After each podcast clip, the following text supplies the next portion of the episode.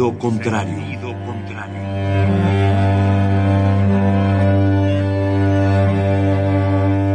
El Museo Universitario del Chopo presenta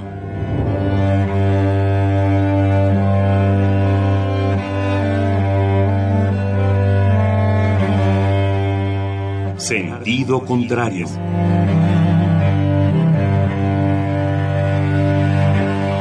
Una emisión de Marcelino Perelló. Producida para Radio UNAM, con la participación de Javier Platas.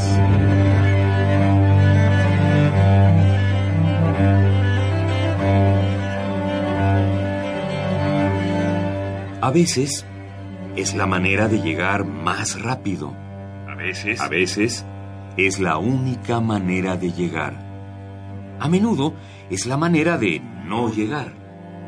Y pese a todo, casi siempre es lo único que tiene sentido.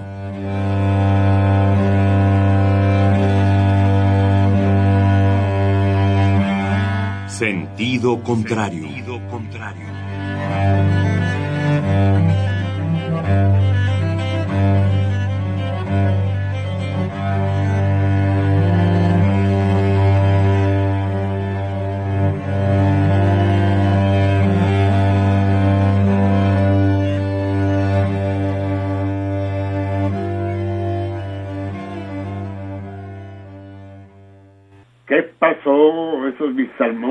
Sardinas, rémoras, barracudas y extraviados todos.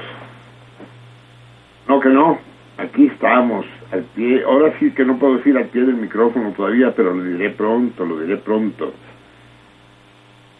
Eh, estoy todavía en posición perpendicular a la vertical, es decir, horizontal.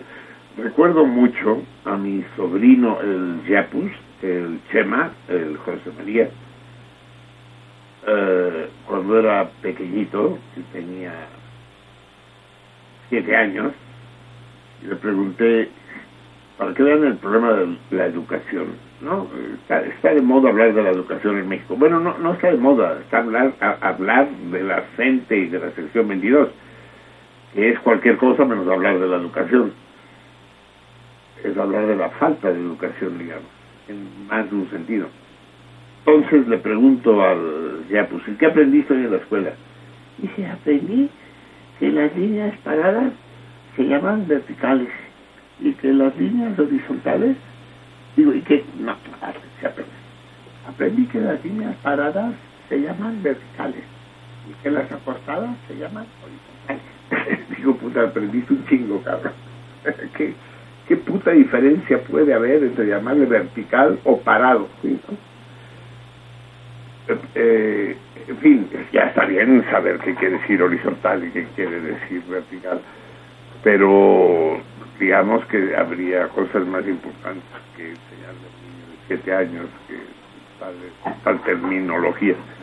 Si escuchan ustedes ruidos extraños detrás de mi voz, no es que la transmisión esté mal, no es culpa de Radio UNAM, no es culpa del operador, simplemente que hay una especie de bicho peludo aquí que está dando un desmadre junto a mí y, que no sé si lo hace porque está muy contento o porque está muy emputado. Hoy cambiamos un poco la fórmula y está junto a mí cual monja benedictina al lado de este tálamo de dolor y muerte en el que me encuentro, el 3, nada menos que el, el, el gran 3, el formidable 3, y el 133 es el que está al mando de la producción allá en el estudio. Que Dios nos agarre confesado. No sé quién más debe andar por ahí. ¿Me, me escuchas, Javier Platas? Platas, ¿estás? Sí, sí, te oigo, te oigo, no muy fuerte, pero sí te oigo. A ver, espérame, me voy a acercar más al teléfono. Es que no lo quiero sacar del trono el teléfono porque se le vaya a descargar la pila y se y entonces tengan ustedes la buena noticia de no de no oírme. ¿Ahora me oyes mejor? No, lo que pasa es que es que aquí no tengo todavía los audífonos, entonces eso me falta, pero sí te oyes fuerte y claro. Sí, muy bien. Dime, eh, eh, ¿quién, ¿quién está operando hoy? El gran Miguel. Ah, no, hombre, hoy estamos de fiesta. Michelangelo Buonarroti es, eh, va, va, va, que hace de cada programa una auténtica capilla sixtina de poca madre. En la producción ya dijimos está el 133. Está un, está un poco, está, hoy viene más turbado que otros días. ¿Viene, viene más turbado que de costumbre? Sí. ¿Se le nota en, en las ojeras? En la boca se le nota. sí, fíjate que hablan, hablando de... No te oigo, no te oigo. Habla, hablando del del del can este que está armando desmadre y que no me deja hacer la transmisión como Dios manda este hijo de la chingada cada vez que se excita de felicidad o de, de lívido se le para la verga pues como, como todo buen machín. Pero él tiene una propiedad que yo no sé si los, tú eh, desearías o lo envidiarías. Él puede mamarse la verga a sí mismo. Él eso es lo que yo creo que hizo Omar. No no no eso eso Kropotkin cabrón no eso eso el, el, el es que can. la tiene muy grande Omar no Kropotkin no le tiene muy grande Omar ahora sí no no no no sé no no no sé de qué tamaño la tenga tú sí sabes no, pero por, por los indicios de su boca la debe tener bastante grande. Dice que le dicen el tripié. Tú te, te andas fijando en el paquete, ¿no? Sí. Exacto. Tú en eso te quedas. ¿Y qué, qué, qué, a quién más tenemos? A ver, dime. ¿Están la laberinto y, y la Vica en sus puestos? Está Adriana, está Eliseo, Selene. Selene y estamos esperando a quién? A Vika. Y o, o, o, mal no me equivoco, como dicen los buenos castizos, o mal no me equivoco, hoy tenemos el privilegio de tener entre nosotros a este nuevo recluta, este fichaje formidable que es el Praxedis, ¿no? Pues dijeron que iba a venir Praxedis, pero, ah, pero no, está. no lo veo. No, no ha llegado. No. Sí, sí, sí. Sí, prometió, prometió que estaría, porque esta vez quería hablar de la próxima película de la Cinemágora, que ya se las adelanto desde ahora, este viernes. Eh, qué lástima me dan, pero en serio, qué compasión, qué tristeza me dan uh, los que los que no han ido a la Cinemágora, los que no la conocen. Es una vivencia única en el mundo. No hay sala de cine parecida en el mundo entero. Eh, por más un motivo. Por la calidad de las películas, por supuesto, por la calidad de la proyección, por los comentarios de los presentadores y, y de los que al final de la película lo debaten, de un gran nivel, por la sala magnífica, es un salón espléndido. Es un salón, uno, uno diría estar en el, en, el, en el Palacio de Versalles, pues. Es una atmósfera, un ambiente, un, un calor absolutamente excepcionales. Así que, por más eh, dificultades que tengan, a ver, espera un momento porque tengo que terminar con el este porque así no puedo hacer el programa. Bravo, capa terra. Ya, me tuve que poner, capa terra, me tuve que poner enérgico en línea porque junto con su cómplice, con su cómplice, el pinche perro este no me dejaba tranquilo. Bien, seguimos al aire como si nada hubiera sucedido. Entonces les decía, uh, venzan todos todas las dificultades posibles para ir a la Cinemágora, los viernes a las 8. Cualquier viernes a las 8 les irá uh, de lujo. pero en particular no dejen de asistir este viernes en el que pasaremos una de las grandes películas de Buñuel en el ciclo eh, El harem de Don Lucho, en que vamos repasando todas las actrices formidables y cuerísimo que, que, que escenificaron, que protagonizaron las películas. De todo ello ya les hablará Praxedis. Vamos a pasar Tristana, eh, la única película, bueno, la única película que filmó en España después de su, estadía como refugiado en México. Y había filmado, en España había filmado un, un solo cortometraje, Las Urdes, Puñuel. Después ya se fue a Francia, donde hizo El perro andaluz, y después ya vino a México, donde hizo la serie larga de películas. De todo ello les hablará Praxelis. Pero por andar llegando tarde, eh, le como tantito el mandado y les digo que vamos a ver a la gran Catherine Deneuve en Tristana. Hay todo un debate sobre Catherine Deneuve, si es cachonda o no es cachonda, si es atractiva es, es pero lo que no estoy seguro es si es seductora, si es eh, sensual, como dicen los imbéciles que no saben hablar, si es sexy, eh, si es sensual. Yo digo que no. Varios de los sex symbols del cine mundial a mí no me dicen gran cosa. Jean Moreau, para seguir el cine francés, nunca me movió el tapete ni otras cosas. Marilyn Monroe tampoco. Uh, Úrsula Andrés, dos, tres. Raquel Welch tampoco. Mi, mi, mi línea es otra. Mi línea es más bien Silvana Mangano. ¿Te acuerdas de Silvana Mangano, Javier?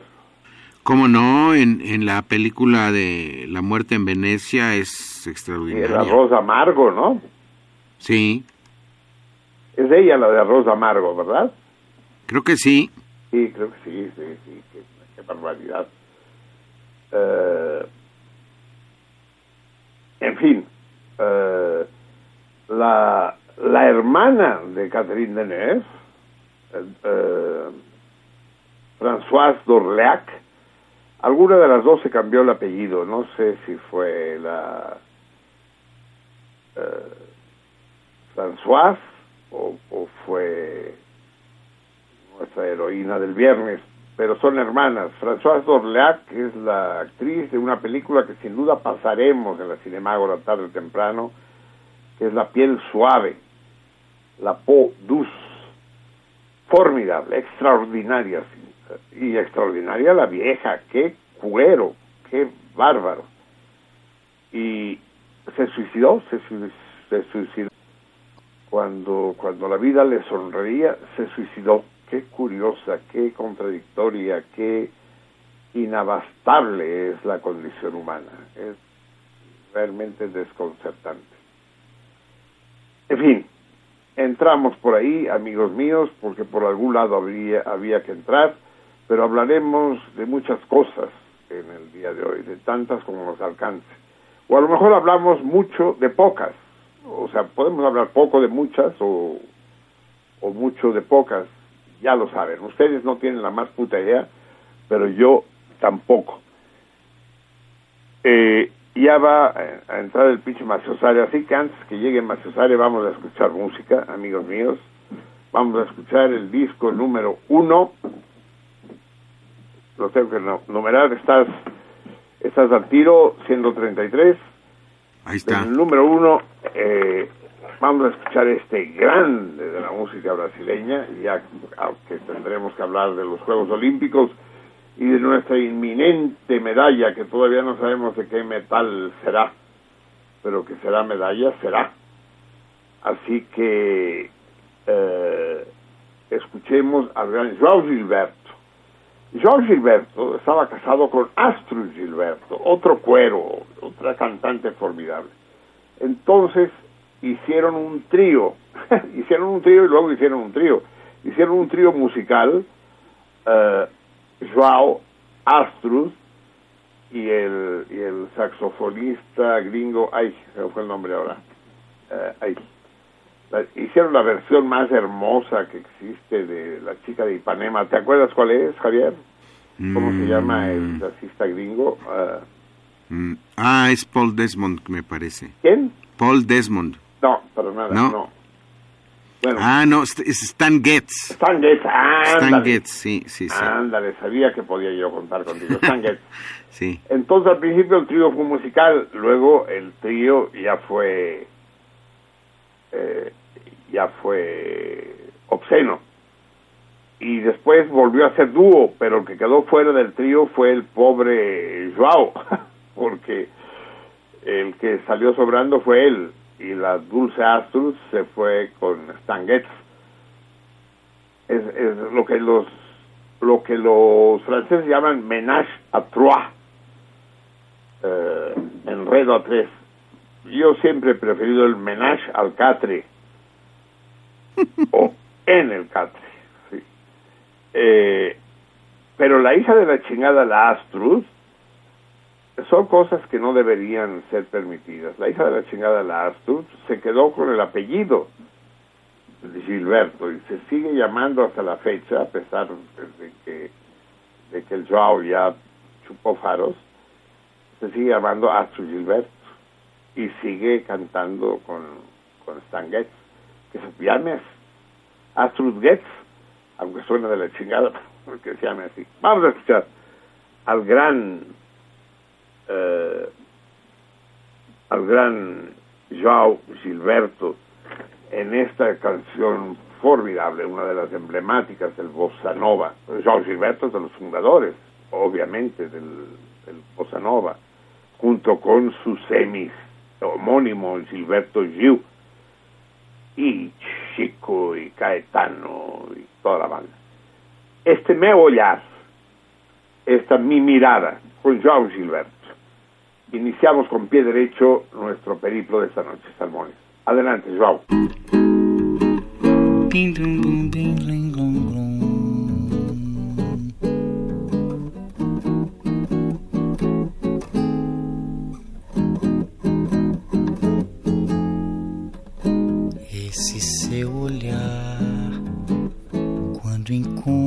O meu, fala de umas coisas que eu não posso acreditar.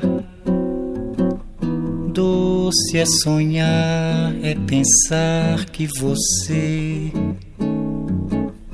gosta de mim como eu de você. Mas a ilusão, quando se desfaz, dói no coração de quem sonhou, sonhou demais. Ah, se eu pudesse entender o que dizem os seus olhos,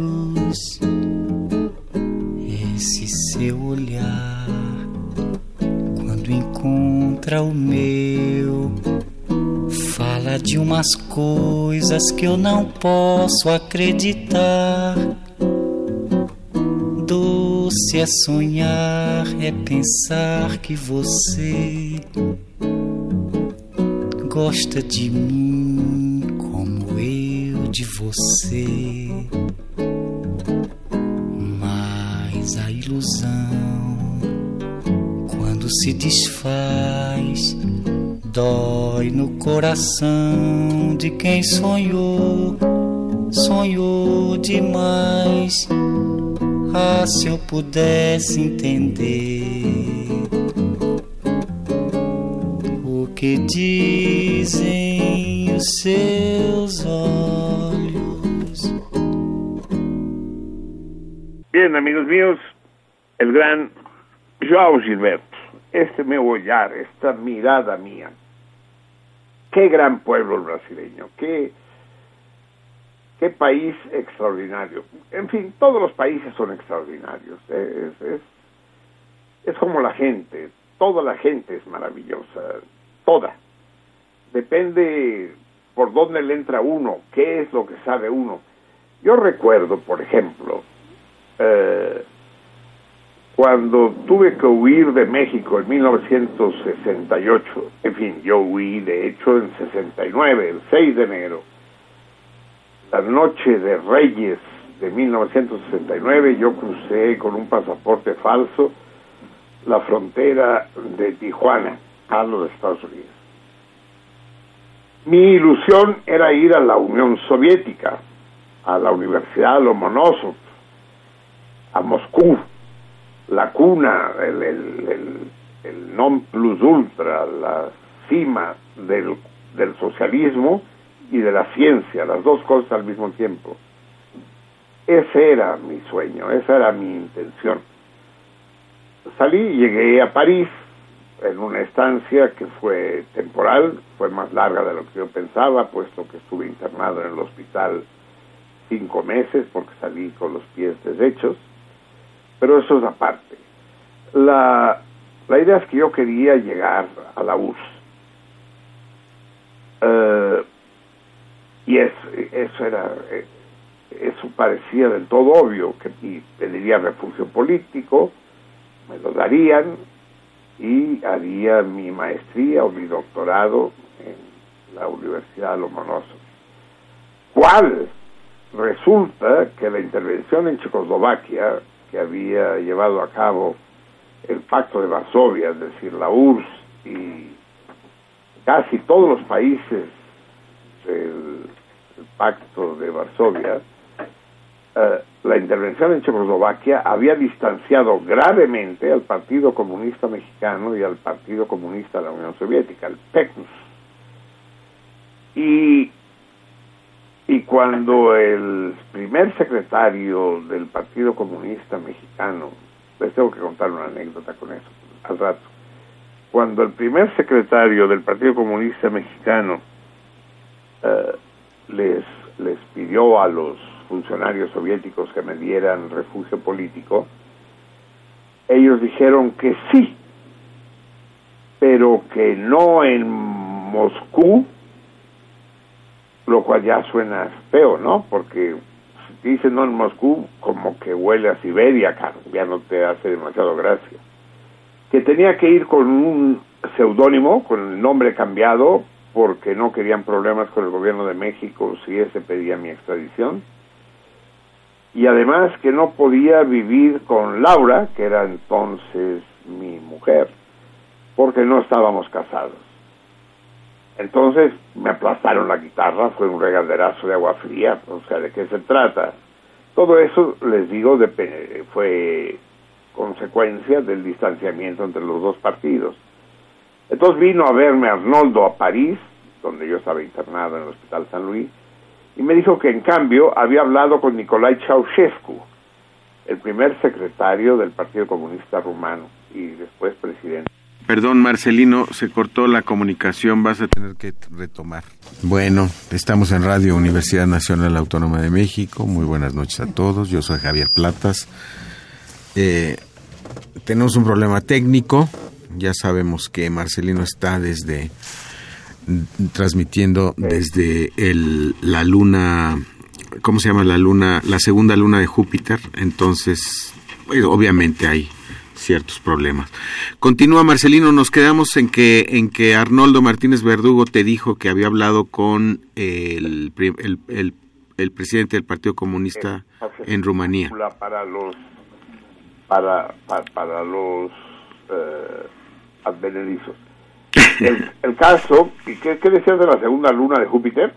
Que, que como la transmisión, como tú eres el primer explorador a las lunas de Júpiter, estás transmitiendo desde allá, entonces luego luego se complica la cosa y bueno, se, obviamente se corta la comunicación. Porque la luna, la hija de chingada van dando vueltas y luego se esconde. Exactamente. Bien, pues si llega Arnoldo y me dice, pues la Unión Soviética está así, tú dirás pero hablé con Nicolai Ceausescu, Rumanía se había opuesto a la intervención en Checoslovaquia y fue el único país del Pacto de Varsovia que no intervino. Ahí las relaciones entre la URSS y Rumanía se, tensaron al máximo. al punto de que se temió una invasión soviética también a Rumanía.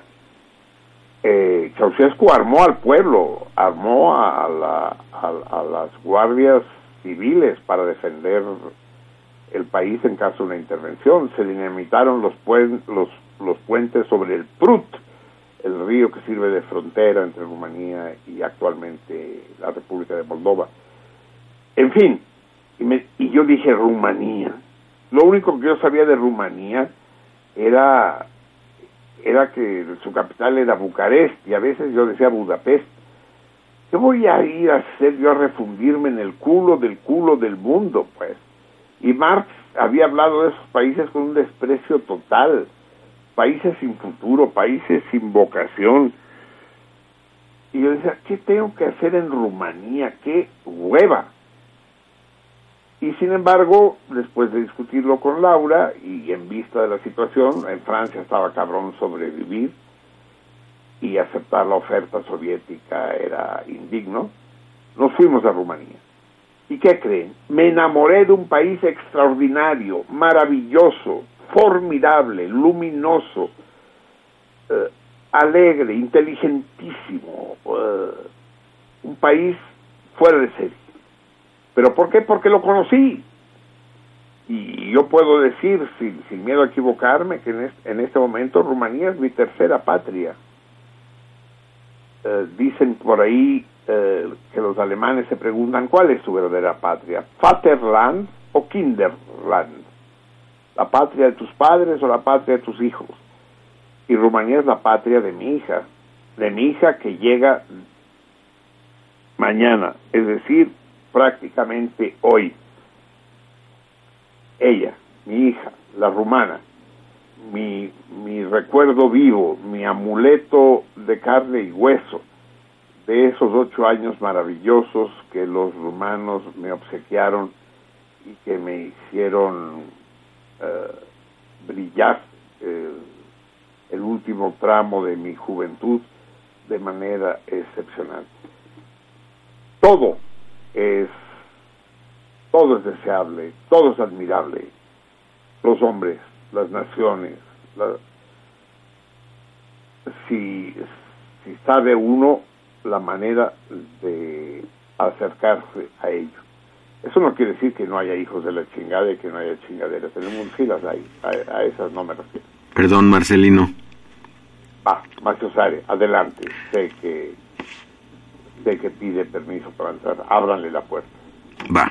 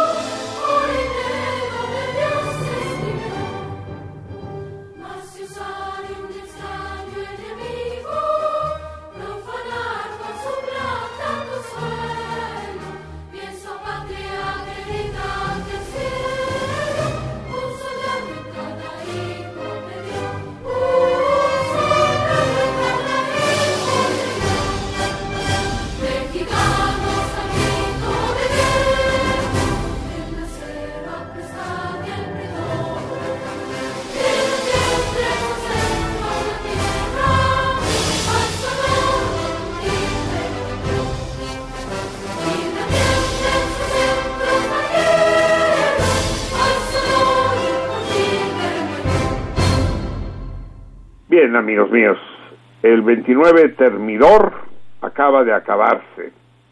Ya ni dije lo que era. Es el día algodón. Qué bonito día. El día cotón. Algodón. El, el, descubrimiento del algodón, quiero que sepan ustedes, el cultivo extensivo del algodón, no tanto el descubrimiento, el descubrimiento de las propiedades textiles del algodón, de la fibra del algodón, fue la causa principal de la llamada revolución industrial. No se crean esa patraña que fue la máquina de vapor y la locomotora y Stevenson y mamadas. Lo que realmente provocó eh, el, trastocamiento de la realidad social, económica y cotidiana en la Europa del siglo XIX fue eh, el algodón y cómo los tejidos de algodón pudieron sustituir a la lana, lo cual las ovejas celebraron con, con balidos que se escucharon al otro lado del océano. Eh, el algodón, planta formidable, hasta la fecha no hay un solo tejido sintético que supere al algodón. Ríanse del poliéster y de cualquier otra chingadera de esas, incluso de las telas nobles, del lino, de la seda. No, el algodón es el... Si ustedes compran unos calzoncillos, compran una camiseta, busquen siempre que sean 100% de algodón, no 60, 40 y tejidos mixtos, no, algodón. Antiguamente el algodón se encogía en mi infancia. Entonces era la pinche costumbre de mi mamá de comprarme siempre camisas dos tallas mayores de las que yo debía usar y parecía un espantapájaros por el mundo. Dice, se va a encoger, se va a encoger. Tú vas a crecer y la camisa se va a encoger. Y sí, así pasaba, pero dos años después ya cuando estaban todas percudidas las camisas, ya me quedaban. Eh, entonces hablábamos de una palabra que los que tienen la edad adecuada, seguro que se acuerda Javier, de la palabra sanforizado. A huevo, sí, cómo no. Los pantalones y las camisas sanforizadas, sanforizadas. Que, que, supuestamente no había que planchar. Sí, y no se encogían, sobre todo que no. Ah, sí, que sí. Exacto. Que, que, no se encogían, ¿no? Y había que comprar ropa sanforizada. Pero han pasado los años, han pasado los decenios, han pasado los siglos, porque el descubrimiento del algodón, bueno, de la, las propiedades textiles del algodón, tiene más de un siglo, tiene casi un siglo y medio de antigüedad, y, y sigue siendo el, el, dueño de, la parisina y, y de la ropa de calidad, de la ropa útil. La lana es un lujo innecesario y, y, y, que los defensores de los animales pronto prohibirán. Porque les quiero les quiero advertir, ¿eh? Estos, los güeyes que, que prohíben los circos con animales seguirán prohibiendo cosas, ¿eh? No, no se van a detener ahí. Y una de las cosas que van a prohibir, sin duda alguna, es la lana eso de tundir ovejas va a quedar absolutamente prohibido, van a dejar que se inflen como palomitas de maíz. Van a tener que, bueno, supongo que, que les, les, van a tener que ir al estilista, ¿no? Para que les corte tantita lana, pero de tundir, nada, cabrón.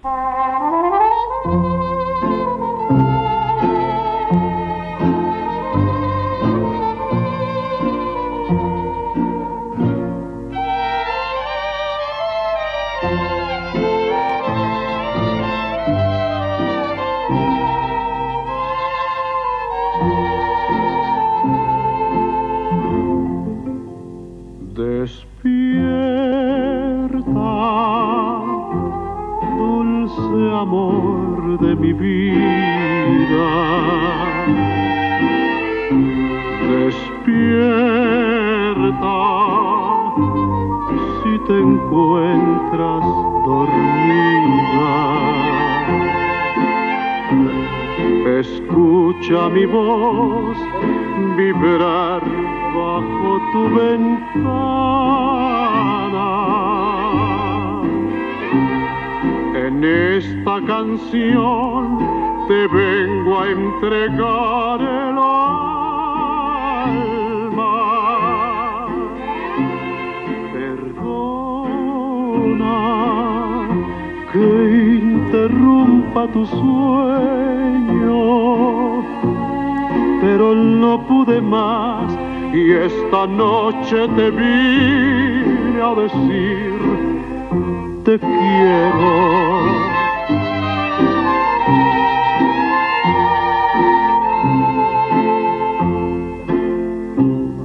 Despierta,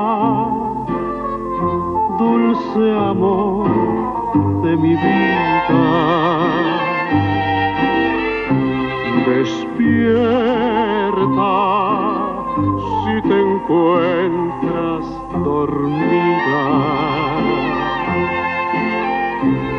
Escucha mi voz vibrar bajo tu ventana.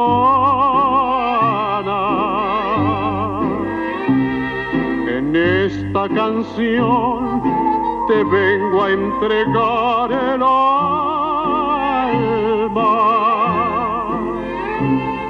Perdona que interrumpa tu sueño,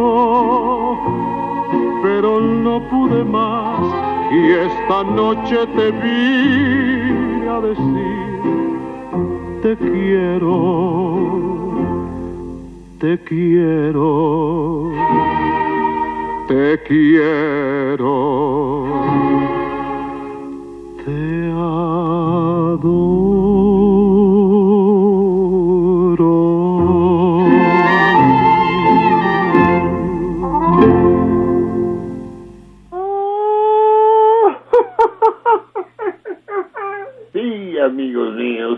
salmones, tal como pueden ustedes adivinar sin demasiada dificultad, eh, la fiesta irrumpe esta madrugada en el estudio de sentido contrario. La pinche Vica, impuntual como siempre, llegó media hora tarde y otro poco y nos echa a perder la sorpresa. Entonces nuestro productor tuvo que interrumpir mi rollo sobre el algodón, no sé, no sé sobre qué chingados hablaba, para dedicarle las mañanitas a la cumpleañera, la Vica, mi Mivi, cumple hoy 32 años. 32, 22. 30. 22 dice ella, pero en realidad son 32. Eh, después hablaremos de esa pinche costumbre terrible de andarse quitando los años. En todo caso, es fiesta grande. Fiesta Que no se quitan los años, En dice el ella. antiguo calendario gregoriano, 17 de agosto. En, el, en nuestro calendario, 30, 30 Termidor, Molino, otra fecha bien hermosa. Cumplir años en el día Molino es formidable. Otra, otra de las herramientas que, forjaron la revolución industrial, por cierto. Mimibi, la canción que acaba de escuchar, esta que sustituye a nuestras tradicionales mañanitas, la escogí con toda precisión y malevolencia y, y mala intención para usted, hacia usted, con usted. Despierta, dulce amor de mi vida. Con esta canción te vengo a entregar el alma. Benditos los cumpleaños, benditos los pretextos para poder decir aquello que la cotidianidad nos, nos censura, nos oscurece, nos disuelve. Felicidades, que sea usted muy feliz, Mili. Se lo digo yo, eh, de manera egoísta, porque sé que si usted lo es, lo seré yo. Pero además se lo digo en nombre de todo el cardumen que estoy seguro comparte eh, mi alegría y la alegría de todos los que la sabemos y de todos los que la queremos. Felicidad. Una sola. No, no entiendo por qué lo decimos en plural. Felicidades, como buenos días. eh, Marcelino. no, buen día. Marcelino, Felicidad. Di. es que ya se, se derritieron las velas. Sí, es que aquí Pues va, órale, toma tú el comando, Javier, que yo no veo qué está pasando. Ajá, bueno, tenemos aquí un, un delicioso pastel. Sóplale ya, Vika, porque... Eh, no. Y bueno, vamos a cantar las mañanitas, ¿no? Gracias, Min, por acordarte. Estas son las mañanitas Las que que cantaba cantabas, Rey David. ¿Qué pasó? A las muchachas bonitas se las cantamos aquí. Despierta, mi bien, despierta, mira que ya amaneció. Ya los pajarillos cantan, la luna ya se metió. Ah, ya toda madre. Cuéntenme un poco qué está pasando. Chingá, me siento como el desterrado. Pues que se, que se derritieron las velas antes de No oigo nada, no oigo nada. Se derritieron las velas antes de tiempo por el calor humano que está haciendo aquí en el estudio. Ah, bueno, aquí, estoy- aquí me pasa el. 3 una fotografía así, de una cara radiante y un pastel rectangular. Exacto. Con Esta vez no fue, no fue redondo, sino fue recto, como recta es la trayectoria de Vika en el pasado, en el presente y en el futuro. ¿Y cuántas velas hay? Pero puta, esas son velas, son cirios pascuales. Puta, no. Soplar esa chingadera no son bromas, puta, de poca madre. Pero debería escucharse un tronido que no se escucha, ¿no hay Tron- tronido? ¿Qué tronido de qué? ¿No va a tronar nada? No. Ah, no, es que... No tronó, yo los, ya los estoy viendo Es ahí. que como no vino el 3, Algo, la, no la producción nada. está, está miope hoy. ¿Quién- La producción se adelantó. ¿Quién fue el, La, la- la producción está, diname que destapó el champán en silencio? la, la- la producción está miope Pero ya hoy. andamos, pero ya andamos pendeja. champaña. ¿Cómo? Ya andamos Es que estaban muy champaña emocionados que se mandaste, eso sí, adelantaron. Eso sí. Qué, qué mal, qué mal. Te digo. Para todos los salmones que no estamos en el estudio, tengan, tengan en cuenta que el sonido es fundamental. pues. Claro. Al menos ahora hagan ruido al beber el champán, pues.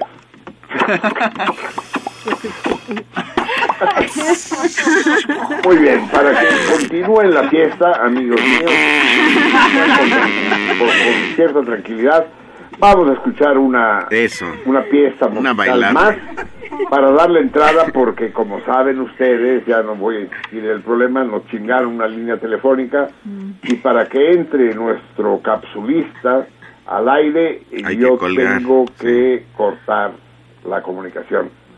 Así que hoy tenemos el privilegio de volver a tener con nosotros a Osiris Cantú, al gran Osiris, al, al, al- al dios egipcio.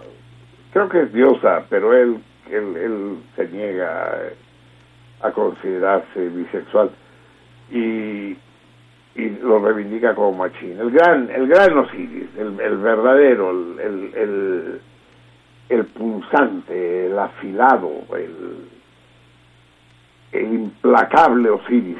No sé todavía de qué nos hablará hoy, pero estoy seguro que provocará polémicas y nos apasionará a todos. Antes, para darle paso a, al gran Osiris, porque sé que a él esta onda le va, vamos a escuchar esta canción extraordinaria. Bueno, extraordinaria para quien le gusta el género.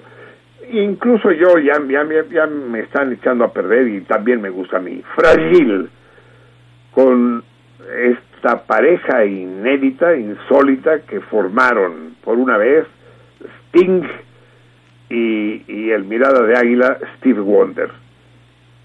Para todos ustedes, mientras celebran eh, en presencia y celebramos en ausencia el cumpleaños de la gran Vika, Fragil.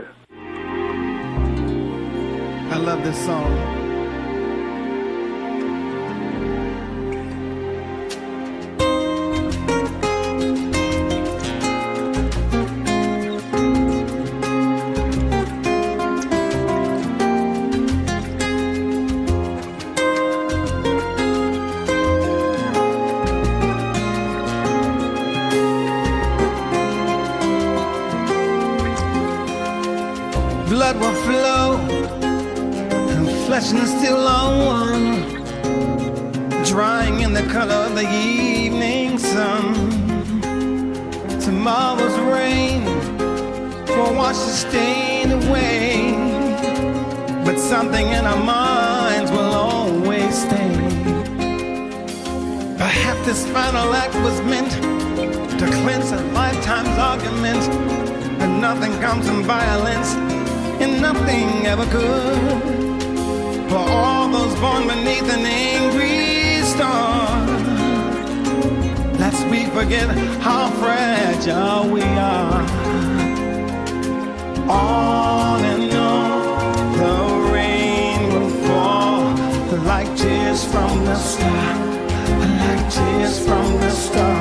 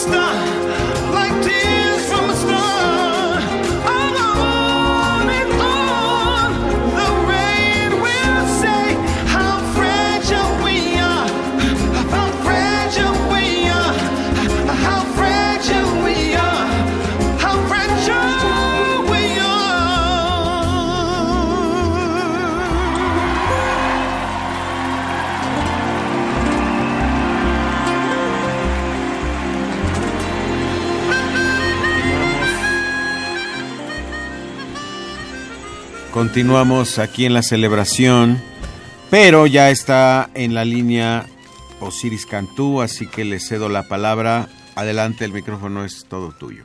Muchas gracias, Javier. Pues primero que nada, un saludo a ti, a tu amable auditorio, a los amigos radioescuchas de sentido contrario de Radio Mar, de Radio UNAM. Bueno, pues este platicaré un poquito, digo un poquito porque es un tema amplio y extenso, el de el proceso político que vive Venezuela en la actualidad. Quiero comenzar diciendo que Venezuela, entre los países de América Latina, pues ha sido de los que más han sufrido desde el siglo pasado, es decir, el siglo XX, golpes de Estado, asonadas militares, cívico-militares, insurrecciones, etcétera, que han hecho de su vida democrática pues un constante sobresalto. A diferencia de, por ejemplo, bueno, México, que ha mantenido una estabilidad política por alrededor de 100 años desde la Revolución Mexicana, con la excepción del golpe de Estado de Victoriano Huerta, hablando del siglo pasado. Pero Venezuela tan solo en el siglo pasado tuvo 10, 12 golpes de Estado. El último de ellos se le dio al gobierno del presidente fallecido Hugo Chávez en 2012. Fue un golpe de Estado en el que tuvo una importantísima participación este, los organismos patronales, los medios de comunicación, desde luego siempre con la asistencia y el apoyo de los, del gobierno de los Estados Unidos, que financia y hostiga esos golpes de Estado. El presidente Hugo Chávez fue secuestrado, se le mantuvo fuera del poder alrededor de dos o tres días. Por eso fue el 11 de abril, si mal no recuerdo, que se produjo el golpe de Estado de 2012, pero el día 13 el presidente Hugo Chávez ya estaba de nuevo en el poder porque las manifestaciones populares hicieron fracasar el golpe. No duraron mucho en el poder los golpistas, ni el autonombrado presidente señor Carmona.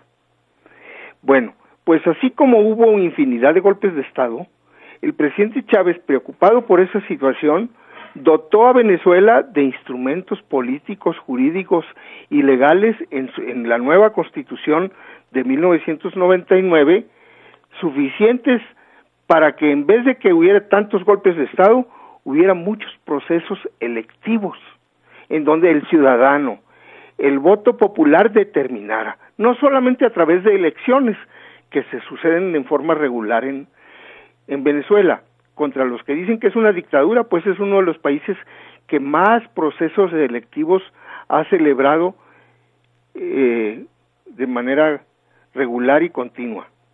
Pero además de los procesos electivos que son justas en las que los partidos políticos contienden para determinar el poder, aparte de esos procesos electivos, Venezuela cuenta con procesos de refrendo, de referéndum, de distinta índole, referéndums revocatorios, referéndums abrogatorios, es decir, para abrogar leyes, y referéndums que también sirven para ratificar leyes. En fin, Venezuela ha tenido ahora una democracia muy intensa, bueno, la denominan los propios venezolanos protagónica y participativa, democracia protagónica y participativa, protagónica porque es el pueblo el que protagoniza la vida pública a través de estos procesos y de la participación de distintas formas de la democracia directa popular, pero también a través de la democracia representativa que, que existe en Venezuela en la Asamblea Nacional. En 2013 fue reelecto con un margen de votación mucho, muy breve el actual presidente mm, Maduro. Un margen muy pequeño frente a Capriles, pero bueno, eh, la democracia, dicen, con un voto se determina quién gana y quién pierde. Y Maduro asumió el poder presidencial porque tuvo la mayoría de los votos. Eso oc- ocurrió en 2013. En 2015 hubo elecciones legislativas. En medio de esas hubo procesos también de electivos municipales, etcétera. Pero en 2015 vienen las elecciones legislativas que pierde el partido que tiene el gobierno del Poder Ejecutivo, o sea, el Partido Socialista Unido de Venezuela, al que pertenece Maduro. Pierde las elecciones al Poder Legislativo de manera importante, porque Venezuela había, estia- había venido siendo socavada, su gobierno, por permanentes, continuos actos de injerencia norteamericana de desestabilización, al punto de que el gobierno de Estados Unidos llega a declarar a Venezuela un peligro para su seguridad nacional. Bueno, con eso incrimina, criminaliza a un pueblo, a una nación, a un Estado, al que lo presenta como una amenaza, imagínense ustedes, para la primera potencia militar del mundo. ¿Cómo va a ser eso? Pues es imposible. Se trataba de colocar al pueblo de Venezuela contra su propio gobierno, al que se le señala como un peligro, ¿no? Como una amenaza para la seguridad de los Estados Unidos. Eso en la víspera de las elecciones de 2015, que repito, perdió el PSUV, el PSV, y lo gana la Mesa de la Unidad Democrática, que es una coalición de grupos principalmente de derecha, pero también hay algunos grupos ahí de centro, izquierda, así autodenominados, bajo la tutela de los partidos tradicionales de la derecha, primero Justicia y otros grupos. La Mesa de la Unidad Democrática alcanza una mayoría considerable en la Asamblea Nacional de tres quintas partes, que le permite una serie de cosas, pero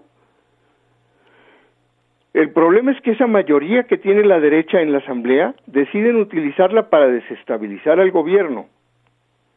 En México vivimos varias veces gobiernos llamados divididos, en los que el presidente pertenece a un partido y la mayoría legislativa pertenece a otros. Y entonces, pero nunca aquí a nadie se le ocurrió que porque tuviera mayoría o no tuviera mayoría el partido del presidente lo iban a derrocar, ¿verdad? Bueno, en Venezuela dijeron en seis meses más cae Maduro. Y entonces se fijaron un plazo para derrocarlo, es decir, para darle un golpe de Estado desde el Parlamento. Pero después de que se fueron dando cuenta que no era posible ello, que el gobierno, con todo y que tuviera una mayoría precaria, podía gobernar y podía realizar actividades propias de, de la función del Ejecutivo. Y entonces la mesa de la unidad democrática y el poder que tiene la mayoría en la Asamblea Legislativa decide cambiar de estrategia y en vez de plantearse la caída abrupta del gobierno, deciden utilizar una de las figuras de la Constitución que es el referéndum revocatorio para someter a votación popular si permanecía o no en el cargo el presidente Maduro. Es un cambio importante, digo yo, porque mete al redil constitucional la cuestión del poder, tal y como está previsto en la Constitución. Por eso, era, en cierta forma, es un fracaso del golpismo, que la derecha optara por tomar el camino del referéndum revocatorio. Hay que decir que se dicen en los medios de comunicación y la, la opinocracia muchas mentiras al respecto. Se dice que el gobierno está posponiendo la realización del referéndum, que no lo quiere hacer, que lo quiere impedir para mantenerse en el poder al margen de la voluntad popular. Esa es una gran mentira. Los tiempos que se toma realizar los referéndums, bueno, hasta la fecha no sería el primero que se hace. Hugo Chávez ganó un referéndum revocatorio en su momento. Pero aparte, en, en Venezuela mismo eh, hubo también referéndum re- porque todos los cargos de elección popular, alcaldes, diputados, gobernadores y presidente, son revocables mediante los procedimientos que marca la Constitución, que no son tan sencillos, porque no se trata de una elección. En una elección las partes convienen en la ley una fecha para celebrar elecciones en las que se dirime la cuestión del poder, quién gana y quién lo pierde. Pero en un referéndum revocatorio la cuestión es mucho más compleja, porque aquí se contraponen distintos derechos que debe resolver la ley. El derecho del que fue electo y que ocupa el cargo y que tiene derecho a pelear por permanecer en él para que se para concluir el mandato para el que fue electo, para que lo concluya conforme a los plazos que están en la ley. Es un derecho del que se le quiere revocar. Y hay un derecho también de los electores que votaron por él y que hicieron mayoría en su momento. Y hay un derecho de los ciudadanos que lo quieren quitar. Y entonces conciliar todos esos derechos no es una cosa sencilla, porque pasa por porque se cumplan plazos, porque se verifiquen condiciones legales de la solicitud del, del referéndum revocatorio, de que las firmantes ciudadanos que, porque tiene dos aspectos la cuestión esta de las firmas. Uno, ¿cuántos ciudadanos deben, qué porcentaje del padrón debe hacer la solicitud de revocatorio para que sea legal, para que sea válida? Uno. Y dos, una vez celebrado el, el proceso, también debe determinar, se determina en la ley con qué porcentaje de asistencia en las urnas tiene valor ese proceso. No en cada, en cada uno varían según el tipo de referéndum que se realiza. No es tan sencillo, pues. Y llega a tomar, como en otros procesos que han tenido lugar en Venezuela, de revocatorio, más de 200 y 250 días eh, todo el proceso.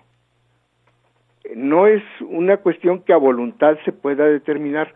Por eso es que resulta absurdo que un grupo de presidentes, de jefes de Estado, representados en la OEA y de embajadores, pretendan imponerle plazos al referéndum revocatorio en Venezuela con intervención extranjera. Debe dejarse en libertad a las instituciones y al pueblo venezolano de resolver sus problemas sin intervención extranjera, porque ahora se está pretendiendo indebidamente violentando el derecho internacional, intervenir, disque para evitar que el gobierno continúe en el poder sin realizar el, el, el referéndum, lo cual ya colocaría, coloca tal planteamiento de la cuestión en términos completamente parciales y falsos. No es verdad que el gobierno se resista. Lo que pasa es que la primera solicitud que presentaron, como en otras ocasiones ha sucedido, no cumple con ciertos requisitos legales, pero no quiere decir eso que, que quedan impedidos de que se realice. Hay nuevos plazos para que se presente de nuevo la solicitud. El número de firmas es muy grande para un referéndum revocatorio presidencial y eso es lógico, tiene sentido, puesto que se trata de interrumpir el mandato de la máxima del máximo mandatario jefe del Estado, pues no es cualquier cosa. Entonces, los requisitos son importantes, pero hay manera de que se cumplen siguiendo patrones que la norma marca. Los referéndums anteriores no tenían norma. Ha sido la propia experiencia de los referéndums la que ha ido construyendo métodos, normas y organigramas para la realización, cronogramas y demás para la realización de los referéndums. Tiene el pueblo venezolano y el Estado venezolano una experiencia que no tiene ningún otro Estado del mundo en materia de referéndums. No tenemos nadie, autoridad, para estarle diciendo a Venezuela cómo debe hacer un referéndum.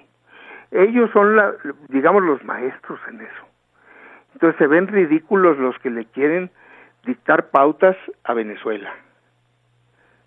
Porque habla, ahora sí que hablan de memoria sin saber nada al respecto. Lo que Venezuela ha vivido en materia de elecciones y de referéndums no lo ha vivido, repito, ningún otro país del mundo como Venezuela. Y entonces hay que dejar que hagan las cosas a su manera.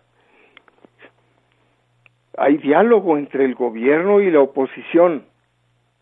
Ha habido también mediación, ha habido una serie de iniciativas, pero bueno, la presión del gobierno de Estados Unidos y que pretende utilizar la OEA de nueva cuenta como un instrumento de injerencia en, en Venezuela es un peligro para la situación actual de Venezuela, porque pudiera contaminar el proceso del referéndum y poner en duda su legitimidad como un proceso soberano propio del pueblo venezolano.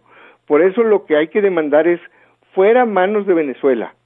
Dejen que resuelvan sus propios problemas a su, a su manera. No necesitan de ninguna intervención, ni de ningún consejo, ni de ninguna asesoría. Necesitan que se les deje en libertad de resolver sus propios problemas, al gobierno y a la oposición.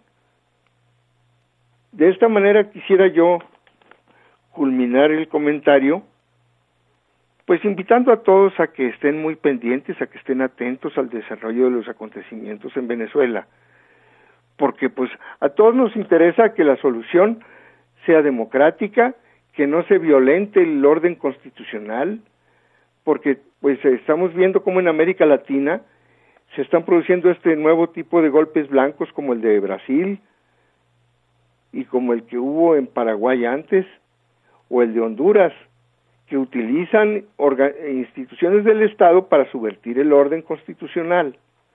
Esperemos que en Venezuela no acontezca eso, pero para ello hay que pedir, hay que parar toda intervención extranjera en la vida pública y política de Venezuela.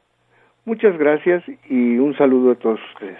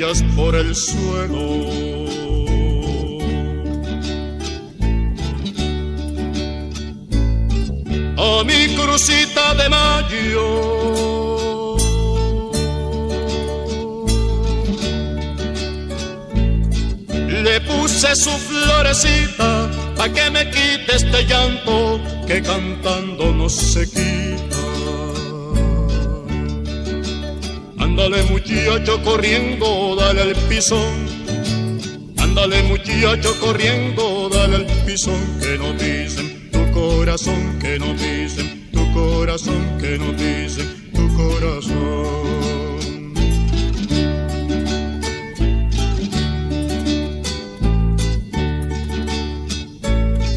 la tristeza de mi pueblo.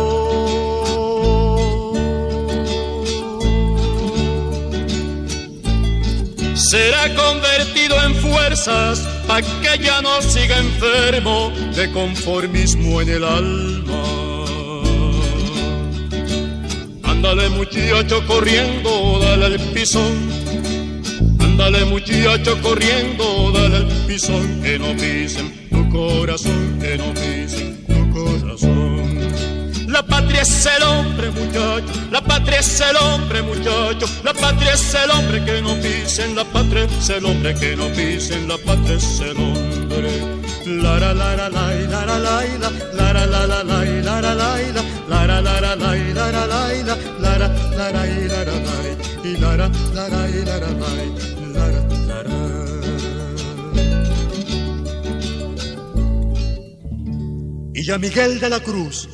le tocaron las viejas aldabas de su queja y el amor se le puso doloroso como el parto primerizo de su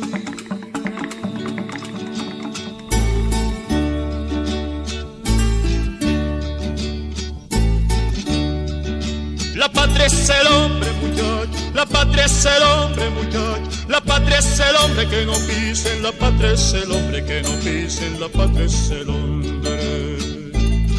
Hace 400 años que mi patria está preñada. ¿Quién la ayudará a parir para que se ponga bonita? Que para la patria, muchacho. Que para la patria, muchacho. Que para la patria para la patria muchacho, que para la patria muchacho, que para la patria muchacho, que para la patria que no dicen tu corazón, que no dicen tu corazón.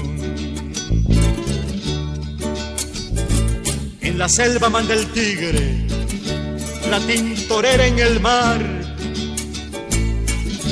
Y el comisario en la costa manda más que un general. La patria es el hombre, muchacho. La patria es el hombre, muchacho. La patria es el hombre que no pisen. La patria es el hombre que no pisen. La patria es el hombre. Y lara, lara, la, lara, la, y lara, lara, la, lara, la, lara, la, lara, la, lara, la, lara, la, lara. Lara, lara, la, y lara, lara. Y lara, lara, la,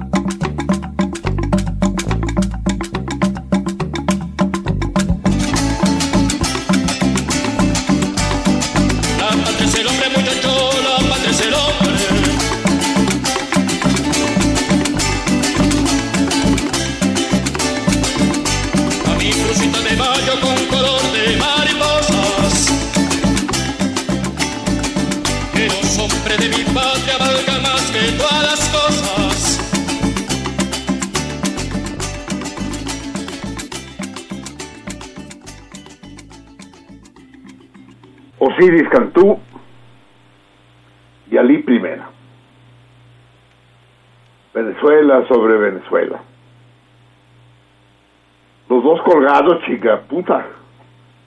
Ni Osiris sabía cómo terminar, ni Ali tampoco. Entre los dos se comieron medio programa. Pero en buena hora, en buena hora. Qué, qué gran rollo el de Osiris Cantú, que entre eh, entre circunspecto y, y didáctico, pues. Como si estuviera hablando ante un auditorio descone- descone- desconocedor del tema. Y, y en buena medida es cierto, pues. Yo creo que tiene razón Osiris en ser tan tan pedagógico, tan tan incisivo, tan rítmico en su rollo, porque efectivamente la cuestión venezolana es una cuestión delicadísima. Y el barullo que introduce la prensa manipuladora hace que mucha gente esté confundida acerca de lo que está sucediendo ahí, del papel del movimiento bolivariano, de Hugo Chávez y en particular de Maduro.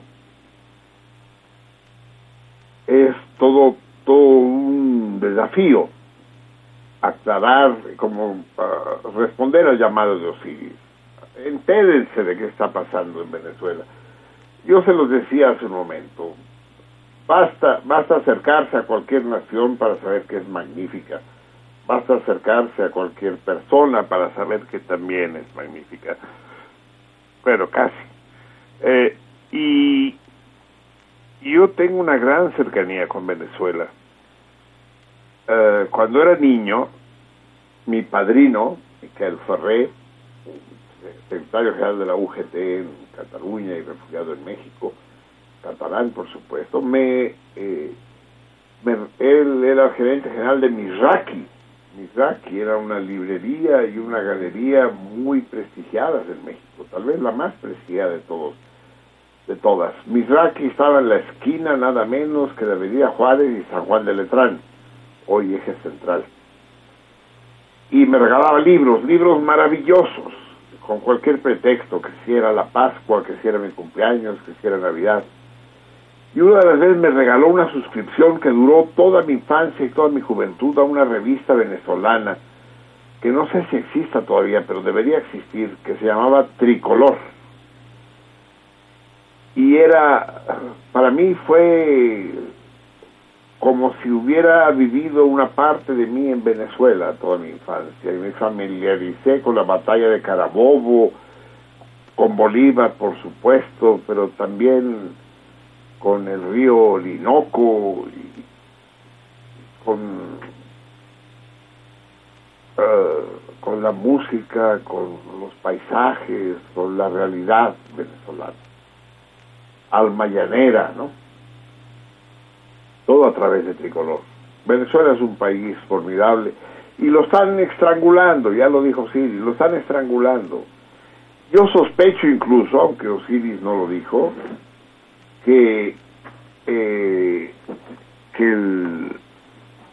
esta brusca caída del precio del petróleo a una cuarta parte de su valor, estaba en 100 dólares el barril y pasó a ser 25 dólares en- en su momento más bajo, fue una maniobra de los Estados Unidos para tronar a Venezuela. Venezuela es un país petrolizado, vive del petróleo, así como nosotros vivimos de los mojados, de los indocumentados.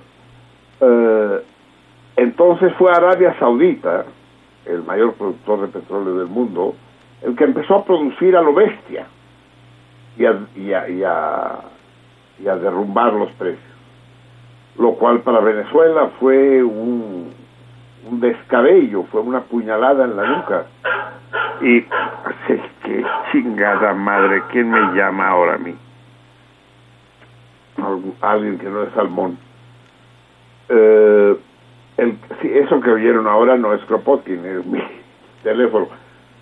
Pobre Kropotkin está calladito y escuchando el programa como buen perro salmón que es. El caso es que les decía, eh, están estrangulando a Venezuela, no solo por la manipulación mediática de la que hablaba Osiris, sino también económicamente. Pues. Actualmente hubo un acuerdo entre Venezuela y Colombia, tradicionales adversarios, y se abrieron las fronteras y miles y miles de venezolanos pasaron a Colombia a adquirir productos que ya no se encuentran en Venezuela, pues. Y el problema es que todo régimen revolucionario va a ser sujeto a toda clase de presiones y, actitudes agresivas por parte del capital, por parte del poder mundial. Eso ha pasado siempre, le pasó a la URSS, le pasó a China y le pasa a Venezuela. Lo que pasa es que los venezolanos no se declaran, y le pasó a Cuba, obviamente, y le sigue pasando. Los venezolanos no se declaran un, un- país socialista propiamente dicho, pero para allá van. Y yo creo que es un error de los bolivarianos de ir tan despacito, porque no por ello les perdonan la vida los, impe- los imperios, ¿no? Los game masters. La situación es muy difícil. Efectivamente, la escasez, la carestía, el desabasto han llegado a límites poco, poco soportables.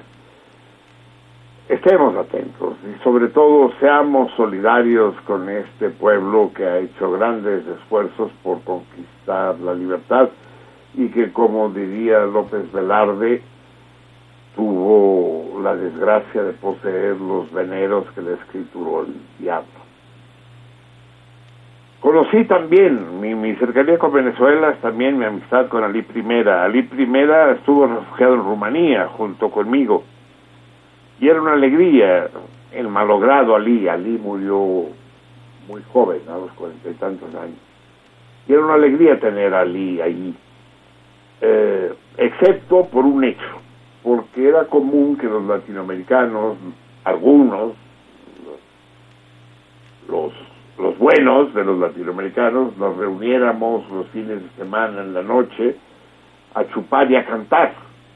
Entonces cuando llegó Ali, pues seguíamos chupando, pero, pero ya no podíamos cantar porque el que cantaba era él. Porque antes cualquiera agarraba la guitarra y acompañaba las canciones y cantábamos a coro. Pero cuando Ali cantaba, pues ni modo de echarle a perder la canción y ponernos a cantar junto a él, ¿no? Entonces, lo acabamos haciendo, ¿eh? Acabamos cantando junto con Ali, aunque se emputaba porque desafinábamos pero gran tipo Ali, gran, gran tipo y, y es uno uno más de los símbolos de Venezuela. Otra de las cosas que aprendí de Venezuela, formidable, fue este lingüista, este filólogo formidable que fue Andrés Bello.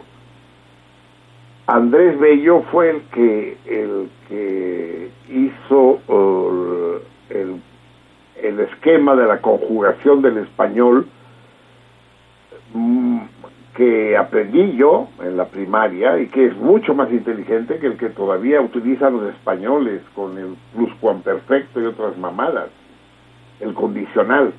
Por ejemplo, los españoles siguen diciendo que cuando yo digo comería, eso pertenece al tiempo condicional. Es decir, efectivamente yo puedo decir, si no estuviera dieta, me comería ese pollo. Eso es condicional. Pero no, Andrés Bello hizo una estratificación mucho más inteligente de la lengua. Él dijo, no, está el presente, está el pretérito y está el futuro. Y después está el antefuturo y el antepretérito. El antefuturo es el habré comido y el antepretérito es he comido antes del pretérito, tantito antes del pretérito. Después está el copretérito, es decir, simultáneo con el pre- pretérito. Mientras ella dormía, yo comía pollo. Ese comía es copretérito. Y después, el comería no es condicional, sino postpretérito, después del, del pretérito. Postpretérito, es decir, eh, eh, la mujer le preparó al marido el pollo que horas después comería. Eh, durmió en la cama que en la que moriría años después. Post-pretérito, eso es Andrés Bello, eso es, eso es otra de las facetas de Venezuela. No todo se acaba con con Chávez, con Maduro o con Simón Bolívar. No, no, no. Venezuela es mucho más que eso. En fin, amigos, va, es tardísimo. Torito chingas, casi la una. ¿En qué están pensando, carajo? Va el torito de hoy, el último torito de Termidor. ¿Qué, premio tenemos? El, el 3 está conmigo. ¿Qué premio tenemos, 3? Ah, los de libros de colofón, nada menos. Tenemos que hablar de libros, ¿eh? Potranca y, y- el otro salmón que también los, sostienen que los mosqueteros mosqueteros. Eh, los mosqueteros de Dumas, claro. Eh, va, el torito de hoy, cuando todavía tenemos una hora y media para jugar. El premio es el de libros de colofón. Eh, el gran premio. El, bueno, todos son grandes, pero en particular este, estoy seguro, es el que más ilusión hace a un buen sector del cardumen. Pero para ganarlo tendrán que responder correctamente a, esta, a, este desafío y además tener la suerte de ser elegido entre todas las respuestas correctas, que espero no sean muchas. Díganme, no estén chingando, hombre. Ah, sí, el, el- Uita fue la, la cumpleañera la que estaba chingando chisme, eso no se lo puedo decir, no se lo puedo decir hoy. Sí, Aldar Adame me informa. Aldar Adame es el otro salmón que también afirma que los mosqueteros sí usaban mosque- mosquete. Bien, ahora discutimos eso. Pero antes vamos con, con, el torito de hoy. Díganme, eh, hace años, hace decenios, que en Europa desaparecieron los manicomios. El manicomio, la institución que en México también existió, la Castañeda, la célebre Castañeda. Yo les podría poner el tonito de cuál era el lema en la entrada de la Castañeda, pero me lo internetaría. En la entrada de la Castañeda decía, no están todos los que son, ni son todos los que están. Eh, el padre de un buen amigo mío estuvo internado toda su vida en la Castañeda. Ah, pues yo les he platicado de él, Renán Cárdenas, Renán Cárdenas Piñello, el gran, el primer egresado de la carrera de guitarra del Conservatorio Nacional de Música. Guitarrista clásico formidable y a la sazón hermano de Guti Cárdenas, nada menos. Y él eh, tuvo la mala suerte de padecer una esquizofrenia aguda que lo tuvo internado más de 30 años en la Castañeda. Yo que fui gran amigo de su hijo Renan, homónimo, sabía de la figura fantasmagórica del padre. Incluso llegué a conocerlo, alguna vez le dieron permiso para salir y lo vi en su casa, una especie de fantasma de, de presencia ausente, en fin, impresionante. Pero en fin, lo que les decía es que los manicomios fueron prohibidos, fueron, eh, no fueron prohibidos, bueno, sí fueron prohibidos, pero además fueron, eh, ¿cómo se dice cuando algo dejo? Extinguidos, fueron eliminados, pues, del, del panorama. Y fueron sustituidos por hospitales psiquiátricos, donde se consideraba al loco un enfermo, ya no se lo consideraba un la víctima de un maleficio que lo dejaba fuera de la colectividad humana, sino que era un ciudadano con todos sus derechos y que padecía un trastorno mental y por lo tanto tenía que ser internado en un- una institución sanitaria eh, adecuada, un, un hospital psiquiátrico. Esos hospitales psiquiátricos existen en la mayoría de los países del mundo, en México en particular, prácticamente en todos. En el primer mundo existen en todos menos en un país. Hay un país que recientemente suprimió también no solo los manicomios, sino también los hospitales psiquiátricos. Porque consideró que el hospital psiquiátrico no es más que un eufemismo, que, eh, que un sucedáneo del manicomio. ¿Qué país del primer mundo ha suprimido por ley los hospitales psiquiátricos? ¿Me lo pueden decir, salmones queridos e ilustrados? ¿Qué país del primer mundo ya no cuenta con sanatorios ni eh, hospitales psiquiátricos?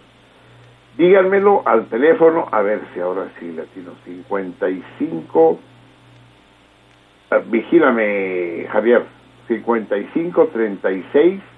89, 89. Sí, ahí va bien, cabrón. Oh, pues me dices que te. Es, no que me comas el mandado. 55 36 89 89.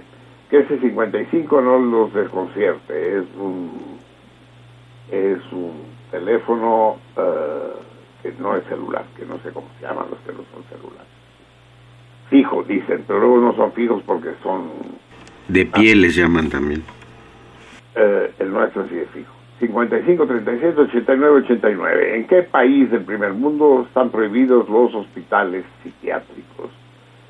Y gánense el lote de libros de colofón. Eh, también nos pueden hablar desde fuera del Valle de México. Eh, ¿A qué teléfono? Ese sí, dilo tú, Javier. 01 850 52 688. Eso es. Yo no, no me veo capaz de repetirlo. Bien, llamen. Y también pueden, por supuesto, escribir a nuestras doncellas, ya sea a la festejada de hoy, a la Vica, a través de Twitter, a la-salmoniza. En público, si quieren que todo el cardumen se entere de sus opiniones, y en privado, si dan la respuesta al torito. Y si no, a Facebook, donde los atenderá la incomparable. eh, dudé entre decirle su verdadero nombre, Adriana, o su, eh, su, su apodo, que es Adriana, o su verdadero nombre, que es Laberinto. La Dulce Laberinto los espera en Facebook, en La Salmoniza también, ahí sin guion, sin ningún tipo de guion. Una observación a los que escriban en Facebook y que sirva también de observación Adriana. No aprovechen que están en Facebook y que en Facebook no hay límite de longitud de texto para colgarse y hacer y hacer eh, Diatribas diatribas insufribles. interminables, ¿eh? que sean breves y, y tú eh, laberinto encárgate de que si son muy largas las intervenciones las reduzcas a dos frases eh, las únicas eh, las únicas intervenciones del cardumen que leemos íntegras son las que llegan por correo postal, cuando son largas. Los tweets, los tweets obviamente, los, los gorjeos los leemos íntegros y también los posts de Facebook cuando son razonablemente cortos, pero no no, no se aprovechen el odio el odio proverbial entre facebookeros y tuiteros para decir aquí nos los chingamos porque nos, a nosotros nadie nos impone cortapisas. Bien amigos, vamos a escuchar música cuando ya es la una de la mañana. Eh, vamos a romper el ritmo que teníamos previsto, 133, y en lugar de escuchar a esta chava africana, que ya tendremos chance de escuchar, ya sea hoy más adelante u otro día, o Musangaré, que es genial, no, vamos a escuchar a esta, fran, a esta fantástica, formidable cantante italiana que los, los más melómanos de nuestros salmones conocen bien, que es la, la gran eh, Manoya. Eh, vamos a escuchar lo que las mujeres no dicen de y con Fiorella Manoya. Bellísima. Y vamos a hacer dos cosas, a ver si lo logro esta vez. Eh, es una canción, bueno, creo que sí lo lograré, porque la conozco bien lo que las mujeres no dicen, eh, quello che le donne non dicono, eh, dedicado a todas las feministas del cardumen y, y más que a las feministas, a las féminas, a las que se reivindican como féminas, como femeninas, ¿no? Yo le voy más a las femeninas que a las feministas, a las féminas y a las femeninas dignas. Va. Eh, ¿Ya lo localizaste, 133? No, Está en- no, repite, repite el nombre. Número 1. No, está en el disco número 2. En el disco número 2, Sí, ¿qué corte? corte 4. Corte 4 del No, no, disco. corte 4 no, corte 1 debe ser. Corte 1 del disco 2. Sí. ¿Ya? María del Mar pregunta. ¿Cómo? María del Mar. No, ¿qué, qué María del Mar? María del Mar es el corte número, es el disco número 9. No, Ese es el disco 9. disco 2, Disco 2. corte 1. Corte 1. ¿Sí? Ya, ya lo encontraron aparentemente. No, no hay, no hay mucho pierde, dice Fiorella Manoya, Flori- Fio- Fiorella Manoya. Lo que las mujeres no dicen. Muy bien. Tifano, compañía. Estamos listos. ¿Listos? Listos. Vamos ahí. Recuerden, la primera vez se las traduzco, les interfiero la escucha que quedará haciendo compañía y la segunda vez podrán escucharlas libres de intervenciones molestas. Adelante.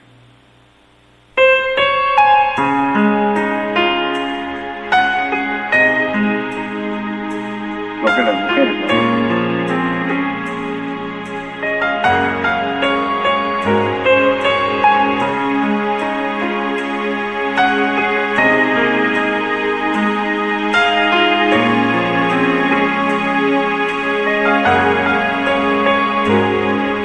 Ci fanno compagnia certe lettere d'amore, parole che restano con. E non No oigo, no escucho. andiamo via, ma nascondiamo No, no estoy nel escuchando, no. dolore che scivola, lo sentiremo No poi. traduzco, va, no escucho. Abbiamo troppa fantasia e se diciamo una bugia è una mancata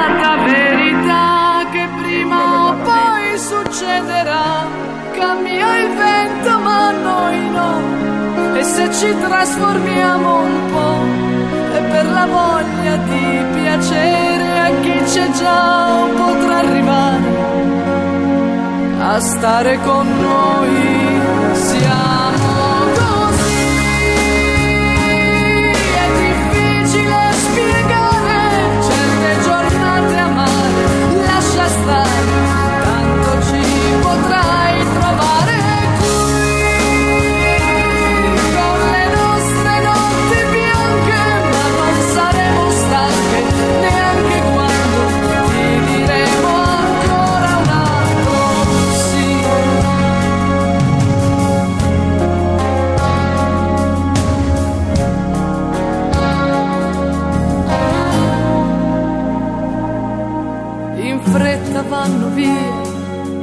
delle giornate senza fine, silenzio che familiarità.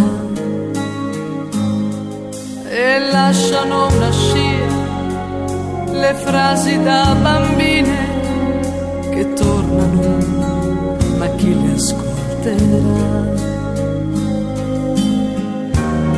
E dalle macchine per noi i complimenti del Playboy, non li sentiamo più se c'è chi non ce li fa più. Cambia il vento, ma noi no. E se ci confondiamo un po', è per la voglia di capire chi non riesce più a parlare ancora con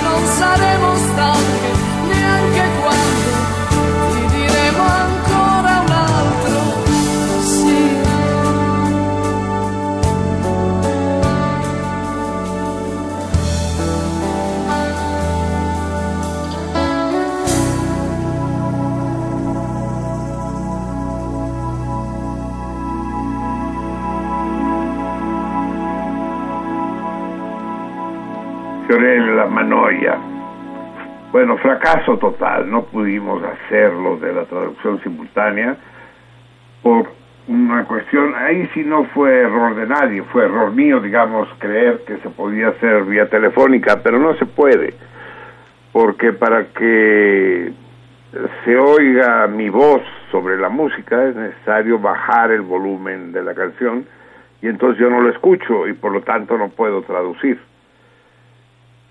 y eso no se me ocurrió, no se puede hacer telefónicamente. Eh, Les prometo que cuando regrese al estudio, que espero sea muy pronto, les traduciré esta canción con un texto formidable, bellísimo, como son todos los de Fiorella Manoia. Y en particular eh, queda, quedo de ver a todas las féminas, eh, femeninas a ultranza, eh, la traducción de lo que las mujeres no dicen. Somos así, dice en un momento dado, dulcemente complicadas, siempre más emotivas, delicadas, pero no dejes de buscarnos en las tardes de tormentas y tráenos rosas, tráenos cosas nuevas fin, no sé exactamente cómo lo dice. Eh, Fiorella Manoia. Eh, que si esto, que si aquello, son la una de la mañana con 12 minutos. Y hablando de este problema del feminismo ramplón, porque si hay un feminismo ramplón y, y el, toda una obsesión con, con el machismo y con la misoginia, nos estamos volviendo locos, me cae. se los dije el programa pasado, todo el pedo parece que solo nos preocupara la corrupción y el acoso. Corrupción y acoso, todo, todo, todo habla de lo mismo, todo el mundo habla de lo mismo, el acoso sexual y eh, la corrupción. Todo el mundo es corrupto y todo el mundo es acosador. Y no puede ser, hombre, porque ambas cosas, eh, esto de andar acusando a todo el mundo de corrupto y de andar acusando de misoginia, no son más que proyecciones, no son más que manifestaciones culpígenas. Estamos hablando de nuestra propia culpa y la estamos, nos estamos identificando, estamos proyectando. Ayer, por ejemplo, pasó algo que es altamente significativo. Resulta que el alcalde de un pueblecito de Hidalgo, un pueblecito que se llama San Fernando Oriazatlán, qué nombrecito, ¿no? San Fernando Oriazatlán, eh, fue destituido de su cargo de alcalde. O sea, obviamente los alcaldes, tal como decía Osiris en su momento hablando del presidente de Venezuela, son electos por la población, electos o elegidos. ¿Qué debí decir, Javier? Elegidos. Elegidos es mejor, ¿verdad? Pero elegido es una institución de la política agrícola del presidente Cárdenas, cabrón, eh, que es la propiedad colectiva de No mames. Pero sí es mejor elegidos que es el, el electo es elegido, digámoslo así. Elegido. Exacto. Así pues, un alcalde es elegido por la población, es decir, tiene una investidura y una legitimidad democrática, a los que les gusta tanto la democracia. Yo eh, en eso sí no estoy de acuerdo con Osiris, que defienda la democracia y defienda los referenda. Pincho Osiris es referenda, cabrón, el plural de referéndum, no referéndums, referenda. Eh, es que claro, tampoco podemos exigirle a todo el mundo que sepa latín, y menos a un tamaulipeco. Eh, entonces, son mamadas. Los, los, los referenda no son más que formas de manipulación, peores todavía que, que, las, que los comicios, que las elecciones. Es una jalada. Pero en todo caso, pues así se considera, pues, que la democracia legitima al elegido. Eh, ese es precisamente su problema, entonces se legitima a cualquier hijo de la chingada. En particular, yo no sé si el alcalde de San Fernando, Oriazatlán, era un hijo de la chingada o no. Pero lo que sí estoy seguro es que la sala regional de Toluca del Tribunal Electoral, entonces, ¿en qué quedamos? ¿Es del Estado de México o del Estado de Hidalgo? Sí, está la nota esta está- se contradice. Eh, en fin, la sala del Tribunal Electoral del Poder Judicial de la Federación anuló la elección municipal tras comprobar que el que el alcalde ejerció conductas misóginas. Esas conductas misóginas son frases que él ha pronunciado. Y esas frases son del estilo, le dijo a, la, a su rival en campaña, e- este cuate es panista, el Raúl Valdivia Castillo, así se llama, es panista.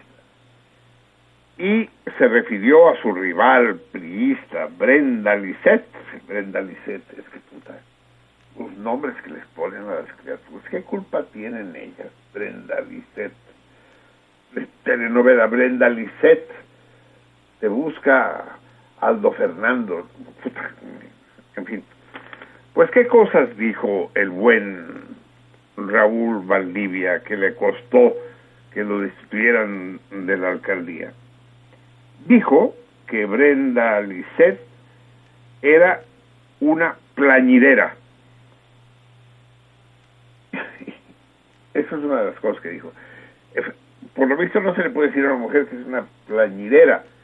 Sí saben ustedes, ¿no? A, lo mejor hay algún joven que no sabe lo que es una plañidera. Y, y, y me temo que, que el alcalde, el ex alcalde Raúl Valdivia tampoco sabe lo que es una plañidera. Las plañideras son mujeres que antiguamente, tal vez todavía en la antigüedad, son contratadas para ir a llorar a los velorios, para ir a llorar y a lamentarse a los velorios. En Rumanía son muy utilizadas, son, tienen absolutamente vigencia. Empiezan a llorar y a desgarrarse, y lloran de de veras. ¿eh?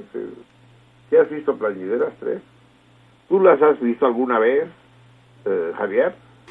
Sí, eh, en, en San Juan Chamula. ¿En dónde? En San Juan Chamula, Sí, viste plañideras. sí.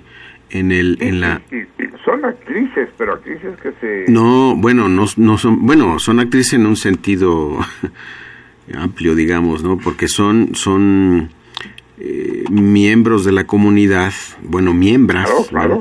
de la comunidad que hacen ese, e- ese trabajo. Y es impresionante, ¿eh?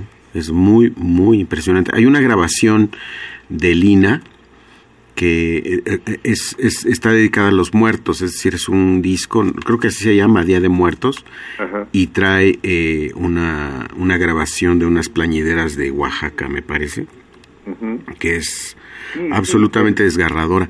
Pero, pero bueno, no es lo mismo escuchar una grabación que ver cómo, cómo actúan efectivamente, ¿no? Porque hay toda una gestualidad y una... Así es, así es, y, y se poseen, ¿no? Así es, sí, sí. Efectivamente, sí, sí, eh, es- eh, es- eh, son muy convincentes, pues, sí, sí. que sí lamentan de a de veras. Sí, que hay un, un dolor desgarrador y profundo ahí, sí, así es. Sí, efectivamente. Entonces, lo considera misógino porque llamó plañidera a su adversaria política, ¿no? Pero no solo eso, o sea, si hubiera dicho solo eso, hubiera pasado, eh, hubiera pasado desapercibido.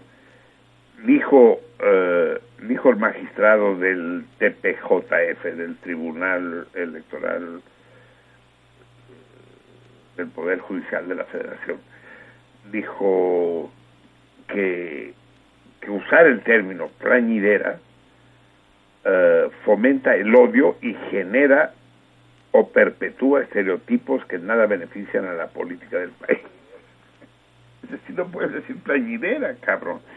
Pero además este pinche alcalde mis, eh, misógino fue más lejos, porque llegó a agredir a su opositora con expresiones como que le dijo niña caprichosa. Eso sí, eso estarán ustedes de acuerdo conmigo que no es tolerable. Es más, no solo debieron, no fue suficiente que lo despidieran como alcalde, sino debieron encarcelarlo o algo más serio. ¿no? Y para colmo, lo que ya merecía la pena de muerte, como dirían los del Partido Verde, fue que le dijo que era una mujer lenta como tortuga. lo que sí debo reconocer es la imaginación de nuestro exalcalde Raúl Valdivia. Pero, ¿a, a dónde, ¿a dónde vamos a llegar, pues? Es misógino, luego es un delincuente. Es, es decir, es que yo creo que la misoginia es un derecho inalienable al que pueden recurrir tanto hombres como mujeres, pues. A quien no le gustan las mujeres, pues, ¿no? Eh, es, natural. ¿Qué, pasa si no te gustan las mujeres? ¿Es un delito eso? No, porque entonces todos los pinches putos serían delincuentes, cabrón, ¿no? Eh, la, la homosexualidad masculina, la jotería, es una forma extrema de misoginia, pues sí. Es decir, no, no me gustan. Eh, pero, pero, si yo voy por la calle y agarro a chingadazos a una vieja por simplemente porque le veo cara femenina, pues sí, soy, soy, soy merecedor de que la justicia se las vea conmigo. Pero si le digo a una pinche vieja, eres más lenta que una tortuga, no pueden meterse conmigo. Y menos aún si soy alcalde, chinga. O sea, no sé si es ofensivo para la mujer es ofensivo para las tortugas, pero en, en, todo caso, vamos, yo creo que la salud, la, la, la luz, la luminosidad eh, de este oscuro mundo que estamos padeciendo, porque es el mundo, no es solo nuestro país, pasa por liberarnos de tics absolutamente enfermizos y patógenos, pues, eh, enfermizos y, y nocivos. La revolución, la revolución que es indispensable, yo creo que podemos concluir todos nosotros, todos los salmones al menos, que la revolución es indispensable. La situación no puede seguir así.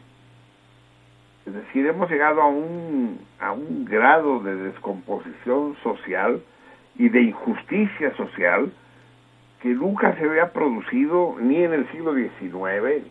El progreso lo único que ha traído es la miseria humana, pues.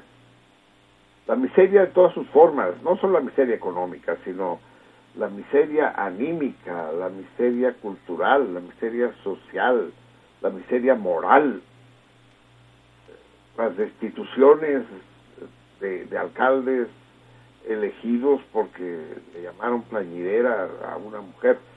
Esto no puede seguir sucediendo. Estamos gobernados, y cuando digo gobernados me refiero a los tres poderes de la Unión, al Ejecutivo, al Legislativo y al Por, por una por una caterva de analfabetos, pues. Es decir, con todos los putos diputados de este país, incluyendo los federales y los estatales, no haces uno, con todos no haces uno. ¿Dónde estás, Filomeno? Filomeno, Filomeno Mata, regresa del otro mundo y enséñale a estos cretinos qué quiere decir ser representante del pueblo, ser legislador, eh, tener eh, el, la, nobilísima encomienda de hablar en nombre de los que representas. No, no, ¿quiénes son? Es decir, díganme un nombre, díganme un alguien que se salve de, de, de esta de este miasma gigantesco. En el poder y en la oposición, pues. Díganme el nombre. No quiero figuras, no quiero héroes, no quiero genios. Quiero gente decente, chinga. Quiero gente responsable de sus actos y que, que, que, que sepa hacerse cargo de sus responsabilidades, de su, lugar en el mundo, que, que se sienta uh, ciudadano, que, que, se sienta uh, solidario con sus congéneros, con, que quiera a la gente, que, que piense no en términos egocéntricos y egoístas, sino que piense en, en términos comunitarios, en términos colectivos. Toda revolución es ante todo un proceso cultural. Es decir, ¿de qué servirá ahora pues que, que, que, tumben a Maduro? ¿De qué realmente mejorará en algo la situación? Pues sí, habrá más rivales en los mercados, pues. Y menos gente que pueda entrar a los, a los mercados no sirve de nada. Si la revolución no es cultural, es una azonada, es una algarada.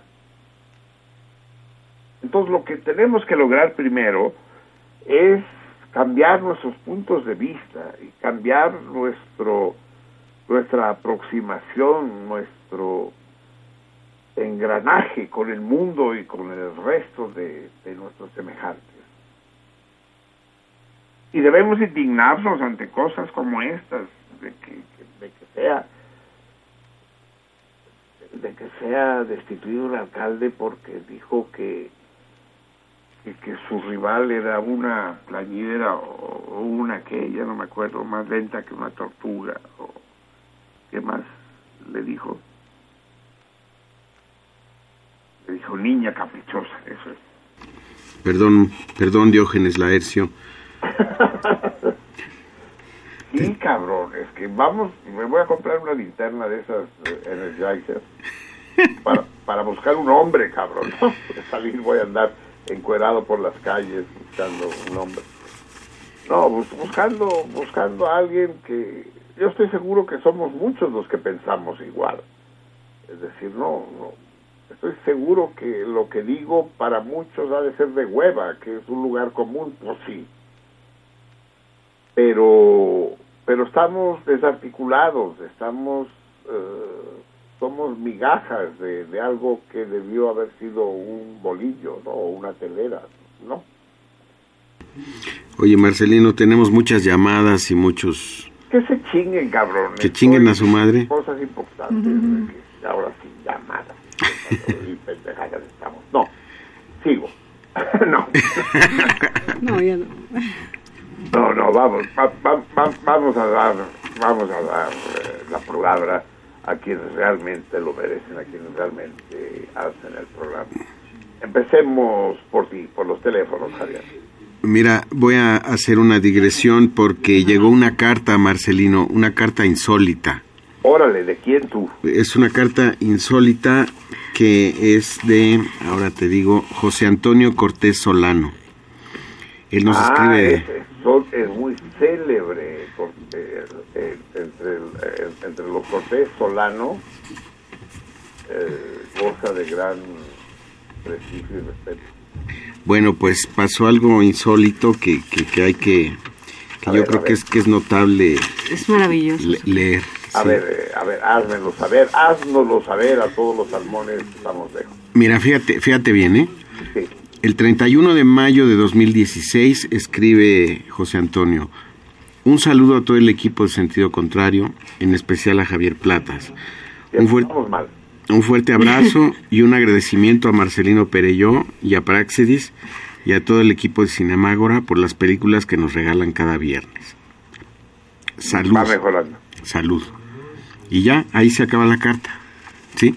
Pero fíjate lo que pasó. Esta carta llegó en un sobre de color rojo adentro de otro sobre color manila. Porque es una carta doble. Y ahí te va lo que pasó. O más bien, A ver, a ver, a ver. ¿qué?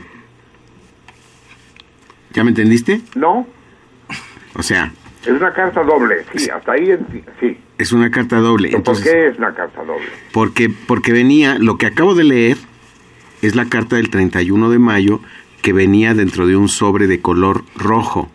Sí. Este sobre de color rojo venía dentro de otro sobre color amarillo, color manila. Mira, papel manila, ¿quién y por qué la metió en el otro sobre? Ah, ahí te va, ahí está, ahí está, ahí viene la resolución de este enigma. Enigma, así es. México, Distrito Federal, julio 30 de 2016. Marcelino Perelló. Puede que te preguntes por qué dos cartas en una. Es para que nos demos cuenta que es verdad aquello de que cuando quieras que algo salga bien, hazlo tú mismo. Le pedí a alguien que pusiera mi carta en el buzón, pero yo le pedí que ella pusiera el destino y el remitente, y no supo en qué lado iba cada uno y la carta me llegó a mí. Lo peor del caso es que cuando yo le comenté, me contestó, yo por eso mando WhatsApp. Bueno, la carta ya está en tus manos. Salud, José Antonio. Qué bella historia, qué bella historia. Es, es- es un cuento, ¿no? Así es, así Es un es. cu- podría ser un cuento de Arriola. Así es. Y bueno, viene aquí el sobre y efectivamente eh, eh, eh, puso en, en el, en el anverso del sobre, puso del lado, del lado derecho, en la parte de abajo, puso Antonio Cortés, Paloma 61, Jorge Jiménez Cantú, Tlanepantla de Vaz. Pero puso arriba remitente, RT, la, eh, abreviado RTE, ¿sí? Pero obviamente el cartero pues no se fijó, nada más vio y pues le echó donde, ¿no? Y en la parte que debería ir el remitente, es decir, del lado izquierdo arriba, en la izquierda, en, la, en, la- en la- en el ángulo superior izquierdo, pone la dirección del y pone o con una, una palabra que dice destino, sí, exactamente. Pero bueno, el correo no no No, no, no, se fijó en eso. El correo de saber de qué, estaba pasando. Fíjate que esta era eh, eh, eh, esta era una una trampa, una una maniobra que hacíamos cuando vivía en Francia para que nos cuando el correo era indispensable, cuando no existía WhatsApp. eh, que para, para mandar cartas gratuitas poníamos el destinatario como remitente y al remitente como destinatario y la metíamos en el buzón sin estampilla. Entonces, como no llevaba estampilla, se la regresaban al remitente, que era de hecho el destinatario. ¿No? Claro. Y esto no sé cuánto tiempo habrá funcionado, pero en 1969 te aseguro funcionaba. y, además eso pasaba en, en el curso de horas, uno o dos días máximo, porque el correo francés funcionaba.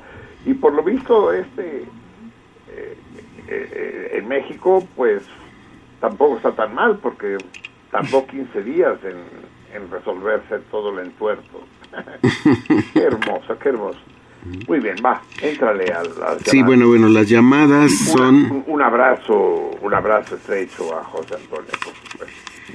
Everardo López, señor Pereyó, quizá esté de acuerdo conmigo en que Manx Davies ha sido el músico blanco más importante de la historia. ¿Quién? Manx Davies. Yo creo que es Miles Davis, ¿Quién pero Pero no es blanco. ¿eh? Manx de Davies le pusieron, pero yo creo que debe ser Miles Davis. Pero trompetista. Davis no es blanco. No, por eso, ahí está la cosa. Por otra parte, ¿qué opinión tiene del ¿Qué músico? pedo, qué pedo? No entendí nada. A ver, de patito. No, lo que dijiste sí lo entendí. ¿Qué, Ah. qué quiere decir lo que, eso que lo entiendo? Debe ser una ironía, yo creo. Miles Davis, digamos que dice Miles Davis. ¿no? Ajá. Ha sido el músico blanco más importante de la historia.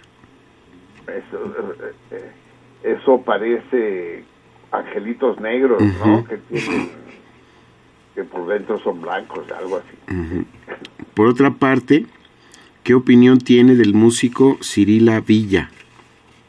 Ah, me encanta, me encanta. Y es amiga de, ya le, le, le he exigido a Javier Platas que es su, su amiga, que nos la traiga al programa, pero no, no ha logrado hacerlo, no ha querido. Mi amiga. ¿No es tu amiga? Cirila Villa, no, yo no la conozco. Ah, Sibila, no Cirila. Sibila de Villa. Esa es tu amiga. Sí, no ¿Y de Cirila. quién habla nuestro Pues no sé, dice Cirila. Cirila Villa. Cirila Villa? Sí. Obviamente se refiere a A Cirila de Cirila. Villa, hombre. O existe una, existe una música que se llama Cirila Villa. Creo que hay un problema con ah, el que tomó esta llamada, no sé qué. Yo me, temo que sí. Es el famoso teléfono descompuesto Exacto. que nos está afectando. Bueno, Sibila de Villa, pues le voy a hablar a Sibila a ver qué. Sí, ¿no? Que venga. sí. Un saludo al cardumen, dice verdad. Mm, Bueno, es- eso al menos quedó claro. Jesús Acevedo. Invito al público a que visite las colonias Álamos y Viaducto Piedad. La razón es que los negocios de la zona les pueden brindar hospitalidad y buenos antojitos. ¿Y buenos antojitos? Sí, Bueno, supongo que los, los las, las fondas y las loncherías y los restaurantes, pues, dudo que una papelería te dé un antojito. no, luego en las papelerías venden tortas de jamón. Sí, ¿verdad? sí. Sí, cierto, sí, sí. Sí. Eh, la Álamos la conozco bien, sí. Martín Catalán, saludos para toda la banda. En cuanto digan el torito, me comunico para contestar, si es que lo sé, dice Martín. Es que eh, este cabrón, el Martín, Nos describe desde una semana antes, yo creo. Lupe, felicidades a Vika, de parte de Lucy también. Saludos a mi cardumen, dice Lupe. Muchas No gracias. podía Lupe. fallar, la Lupe, no puede fallar, no puede fallar.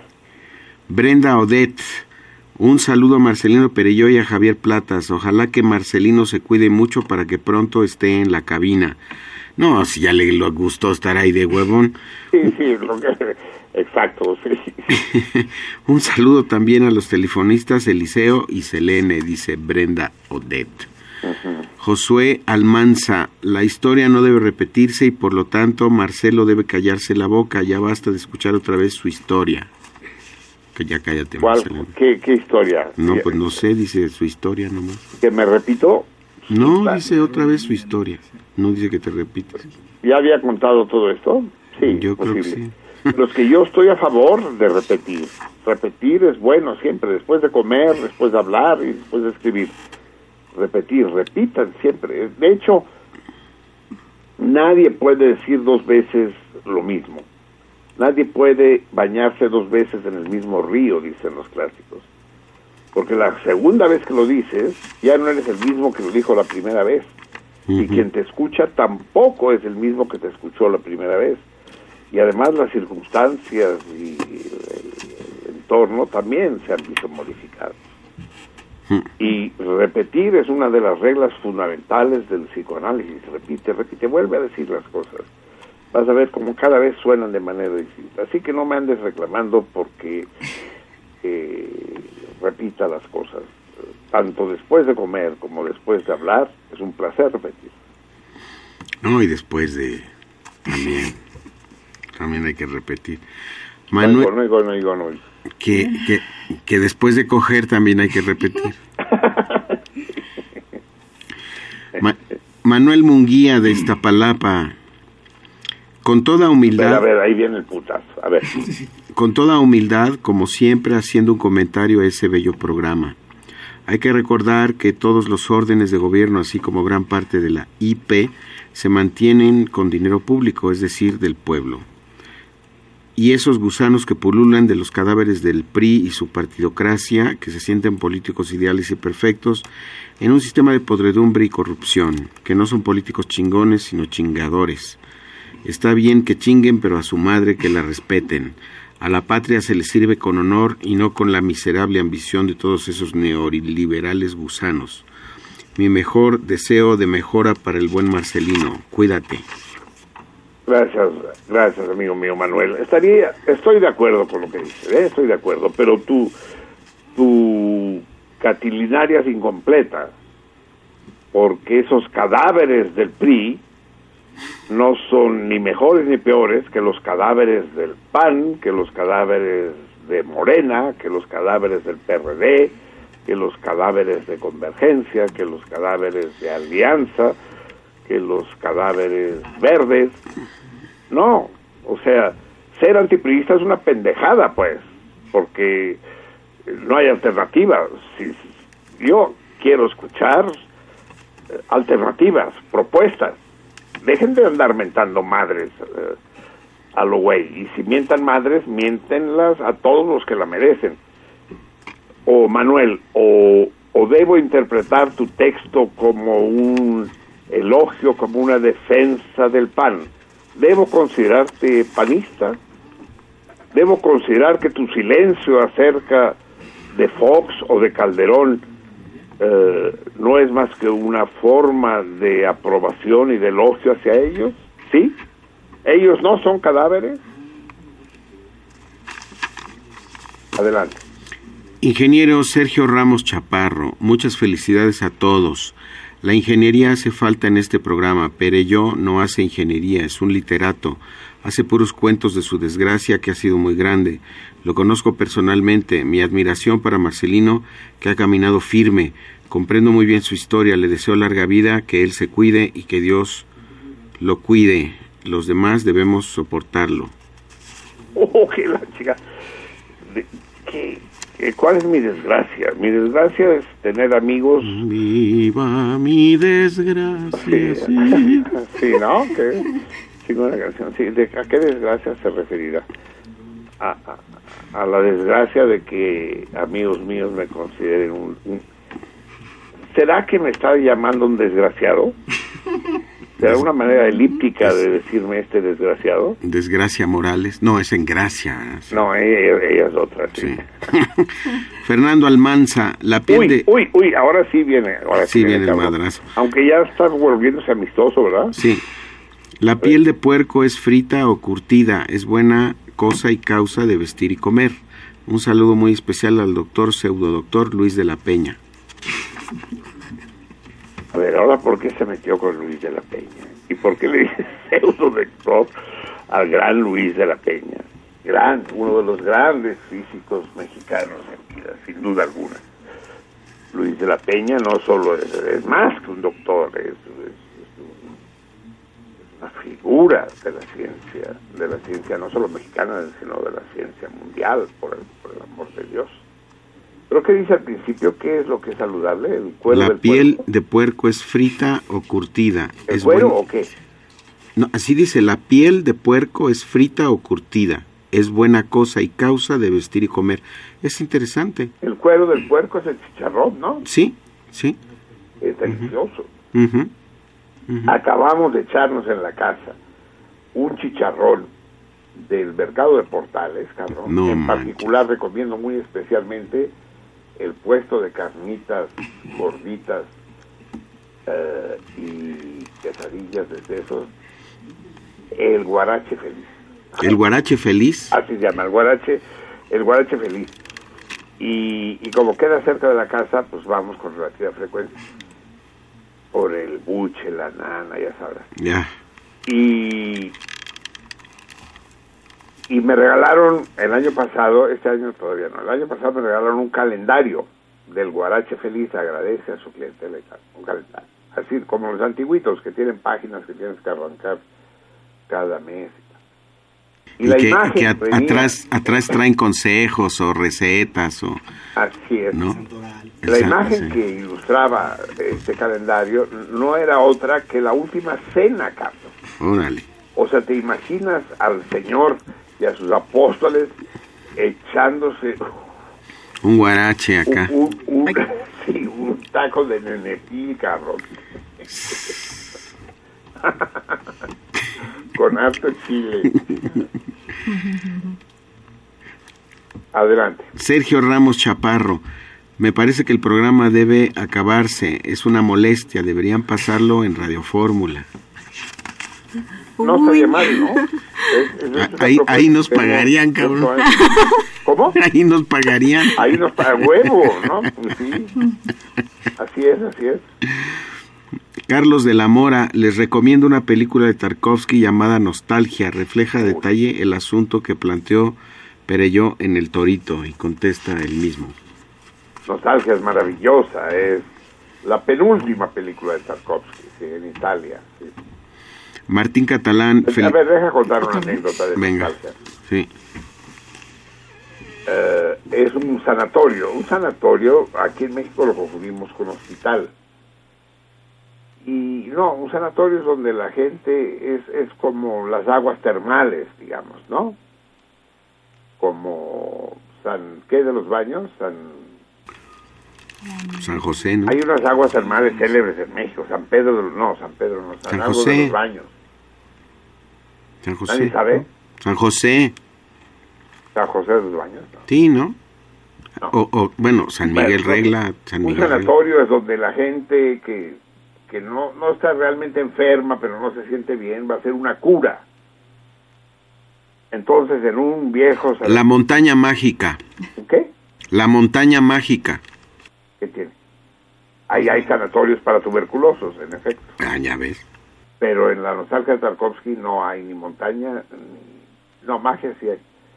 Entonces, en un momento dado, el protagonista, el personaje principal, debe atravesar caminando de un lado al otro una...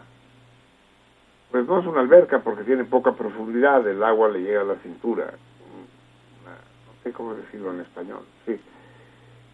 Y cuidando, si se le apaga la vela, se tiene que regresar y otra vez intentar llegar al otro lado. Son unos 20 metros los que tiene que caminar. Y esa escena dura unos 20 minutos, porque va caminando con la vela al aire libre, atravesando la alberca, y chin, se le apaga la vela, por más que la protege con la otra mano y demás, y se tiene que regresar. Pues bien, cada vez que, cuando ya lograba terminar la escena, decía Tarkovsky, no, así no, otra vez, y otra vez, y le hizo repetir esa escena 20 veces. Dice, no nos estamos entendiendo. Entonces, para desesperación de todo el equipo, de los iluminadores, de los camarógrafos, de los electricistas, entonces se llevó al actor adentro de una de las habitaciones del vetusto edificio, estuvieron platicando dos horas, salieron, el actor volvió a atravesar la alberca con la vela, exactamente igual que antes, solo que esta vez Tarkovsky dijo, eso es, así sí, así lo quiero yo. Nadie entendió nunca cuál era la diferencia, pero es la diferencia es que Tarkovsky era un genio y los otros no. Sí, nostalgia, verá, verá la luz en la Cinemágora tarde o temprano. Martín Catalán, felicito a Vika. No sabía que hoy cumpleaños. En fin, le deseo lo mejor para su vida. Buenos días, felicidades. No tiene la menor puta idea del torito. Muchas gracias, Martín. Un abrazo. Es- esos son los verdaderos salmones, que, que tiene los huevos para decir, No sé. no sé, no sé ni quiero saber. José Abarca Munguía, saludos Marcelino de parte de Pepe Abarca, contesta el torito. Uy, Pepe Abarca, no sé, no sé si es Pepe Abarca padre o Pepe Abarca hijo, pero a los dos los quiero muchísimo. Dos Mun- abrazos. Munguía, José Abarca Munguía. Es que no sé el segundo apellido. pero- Dos abrazos, al padre y al hijo. Rodrigo Mechun, saludos a toda la pandilla sentido contrario, contesta el torito. Siento, Rodrigo. Lilia Peña, que Marcelino se recupere pronto, contesta el torito. para que ya no ande, no ande haciendo pendejadas de querer traducir canciones por teléfono. José Un Antonio, abrazo y un beso a la Lilia. José Antonio Ayala, Marcelino y Javier, dedíquense a analizar la situación tan complicada del país.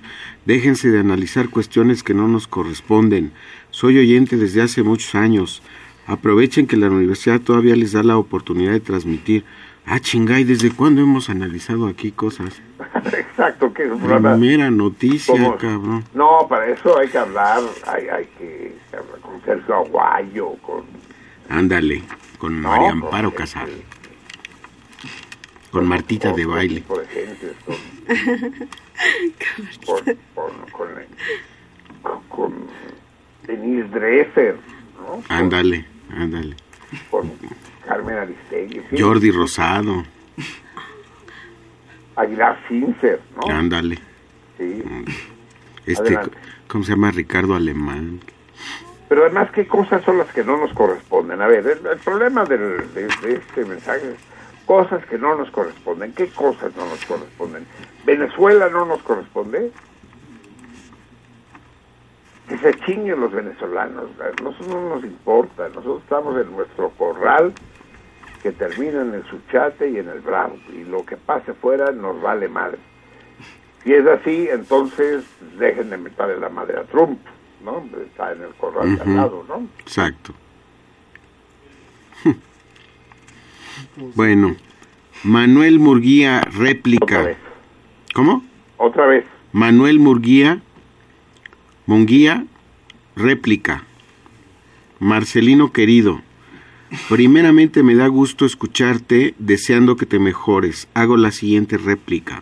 A ver, a ver, a, a ver si hay más cadáveres aparte de los periodistas. Primero, en México se necesita llegar a la unión nacional y decir no a los miserables partidos políticos que son los encargados de crear el caos a través de su manipulación ideológica, haciendo un desperdicio infame de 1.5 billones de pesos para sostener este sistema abyecto, lo cual es insustentable puesto que el pueblo lo paga y solo recibe a cambio engaños y fraudes desde la impunidad.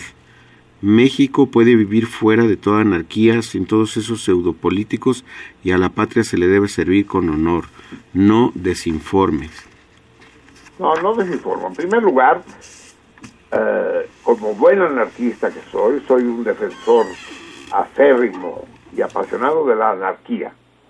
No solo del anarquismo, de la anarquía, entendiendo lo que es la anarquía, ¿eh? en primer lugar.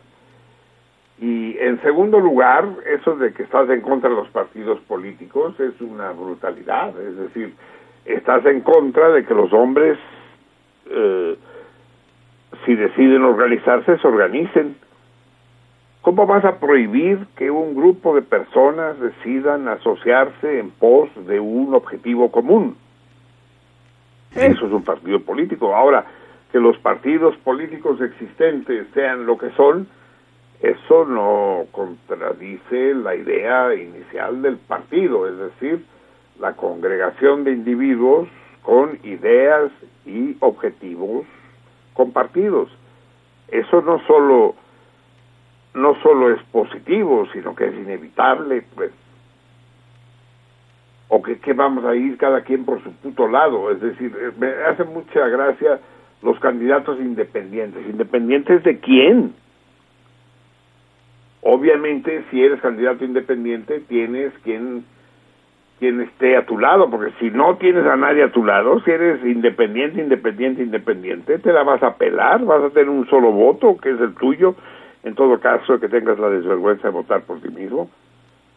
No, si eres eh, un candidato independiente, representa a un grupo de personas que no se llama partido y que no quiere pasar por los trámites administrativos burocráticos que lo conformen como partido y que no participe del presupuesto asignado por los eh, dudosos mecanismos democráticos para sostener tales instituciones.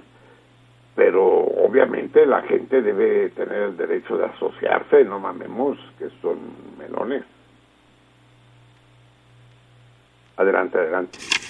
Carlos de la Mora, Pereyó, saludos, te deseo pronta recuperación, lo mejor para ti y tu equipo, y digo el equipo entero, porque es el programa más anarco de la radio y libertario. Felicidades de todo corazón. Mira, vi- viene exactamente como, como condón al pito.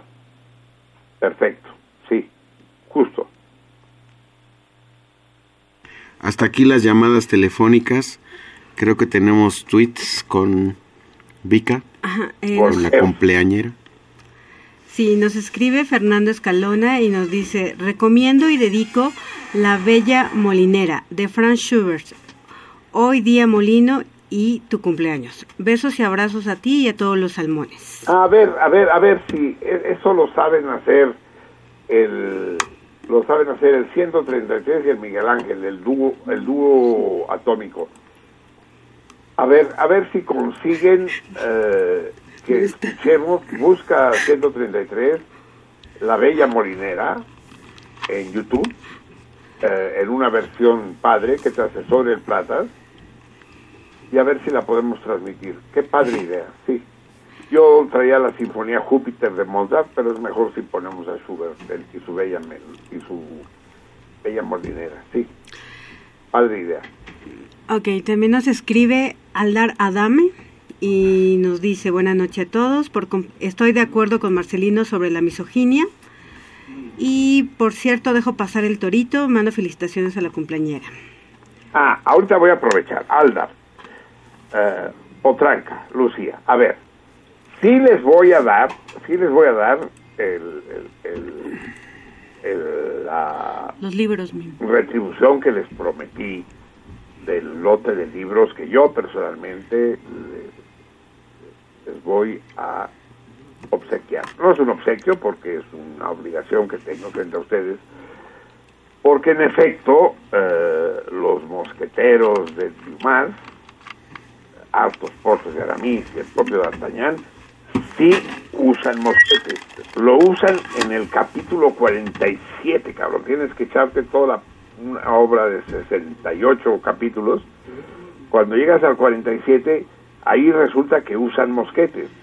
Ahora, Aldar, Lucía, que conste, no, no, no les estoy re- regateando mi, mi deuda con ustedes.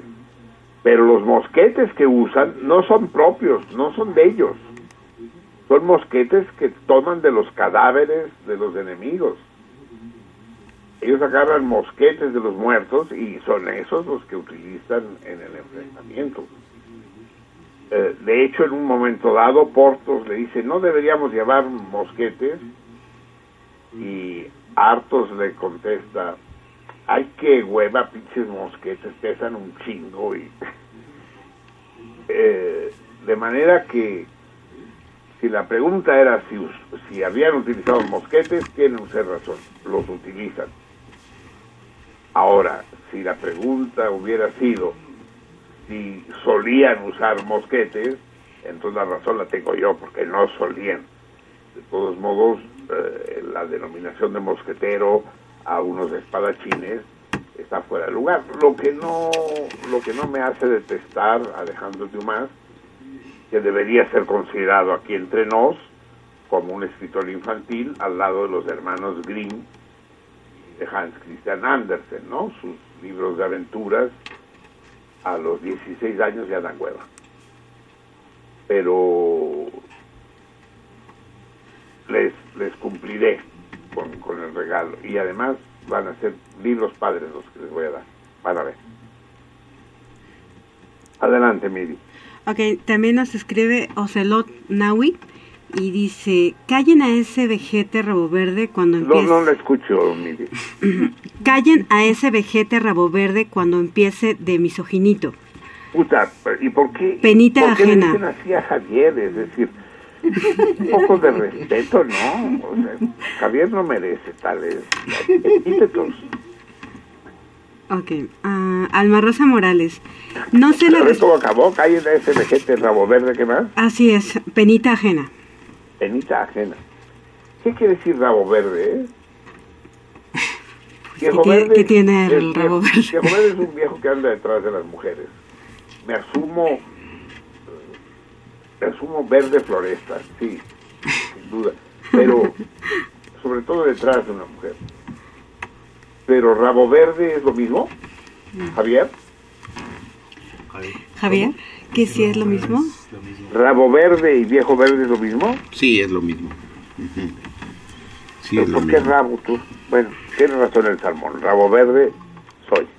Vejete también soy. Bueno, soy viejo, no vejete, no mamemos. Pero, ¿qué más me dijo? ¿Vejete qué? A ver, vejete... mm, No oigo, no oigo. Pues nada más, vejete rabo verde. ¿Solo Cuando eso? empiece de misoginito, penita ajena. Cuando empieces de misoginito, pena ajena. Ah, órale, ya entendí. Ok, Sí, ah, misoginazo. Misoginito. sí, ¿no? bueno, lo dice con cariño. Sí. Así es. También No, es- Cualquier cosa menos misógino soy. Me Ya, ya tenemos la, un fragmento de la Bella Molinera. ¿Ya la tenemos? Sí, A ver, que termine, que terminen los tweets, ¿no? Eh, antes Y de entramos. pasar a los Muy bien. Ok, ah, Alma Rosa Morales. No sé la respuesta al torito, pero es un crimen, oigan. No manchen. Qué bonita voz de Marcelina. Y bueno, me manda ¿Y felicitaciones. cuál es el crimen tú? Pues me imagino, pues no sé. no, no entendí, pero bueno. Eh, también nos escribe compa Ana Laura, dice que ya, lleg- ya llegó. Uf, al torito, saludos. ¿Y contesta Torito? No, nada más que... Oscar Bell también nos escribe, dice, saludos a Marcelino y a todos los salmones. Hoy los escucho en San Pedro, Tecomatepec, Estado, Estado de México, pueblo de alfareros. Bonito, bonito. Ok, también nos escribe tu papá y nos dice, buenas noches a todos, feliz cumpleaños Vika. Venezuela ha tenido una democracia fallida. Saludos a Osiris. Toda democracia es fallida, papá. Toda democracia lo es.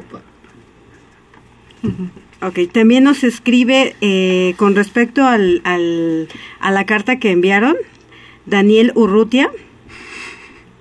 Ay, pero ya la perdí, aquí está. Y nos, y nos manda, bueno, nos escribe un chiste y dice, un loco a otro loco, ¿qué, hace, ¿qué haces? Una carta. ¿Y para quién? Para mí mismo. ¿Y qué dice? No sé, me llega mañana. no, no, no, no está mal.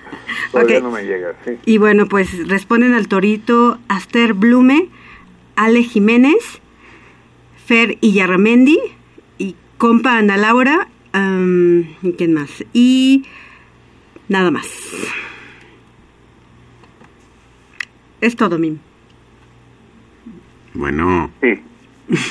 Eh, bien, eh, ahora sí escuchamos la Bella Molinera. vámonos con ¿Pero la bella interpreta? A ver, eh, ¿lo dices tú o lo dice el 133? Es Dietrich Fischer Dieskau. ¿Quién, quién es? Dietrich Fischer Dieskau. ¿Quién, quién será? Es un, un pendejo. Sí, Sí, no. sí, es un idiota. Desafinado, Es un, des- es un desconocido. ¿no? Sí, Sí, son esos discos patitos. así, así es. Así es. Vamos a escuchar a, gran Dietrich. ¿Sabes, sabes, saben todos ustedes que Dietrich Fischer Dieskau posiblemente, y Javier no me dejará mentir, el barítono más célebre de todos los tiempos, Sí, eh, era un fumador empedernido sí, que fumó hasta la muerte, sí. sí, sí. Y no murió joven, ¿no? Sí, sí. Así es. Pulmones niquelados tenía ese. Sí. Adelante, Franz Dietrich.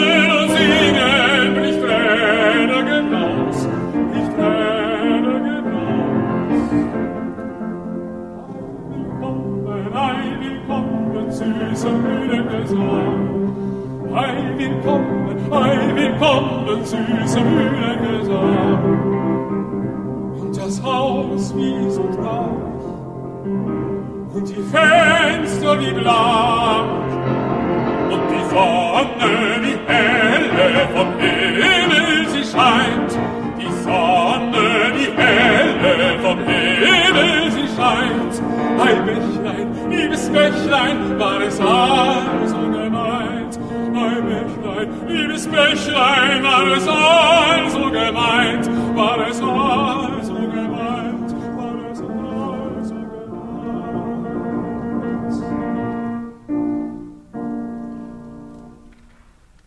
¿Que ya se acabó?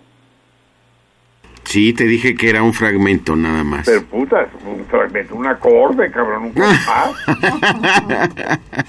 Eso fue todo lo que conseguiste, 133 de la Bella No, no, no, no. Lo que pasa es que lo que pasa es que hay muchas, eh, muchos videos en YouTube, pero y este es el que encontramos con Dietrich Fischer Dieskau, porque hay uno con Dietrich Fischer Dieskau, pero dura una hora, entonces para encontrar el, el lugar o para cortarle donde debemos de cortar estaría muy complicado. Bueno, en todo caso, que el salmón que lo propuso se dé, se dé por satisfecho.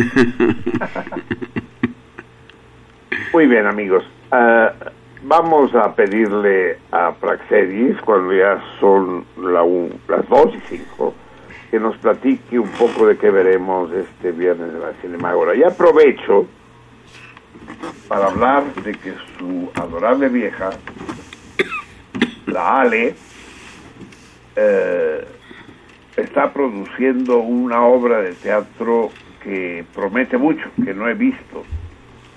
Los de los fabulantes, ¿no? Se llama. Un tríptico sobre Sopo, sobre el gran fabulista clásico. Y que se va a presentar todavía dos sábados más el día 20 y el día 27 de agosto, pero puta, a una hora infernal esas horas.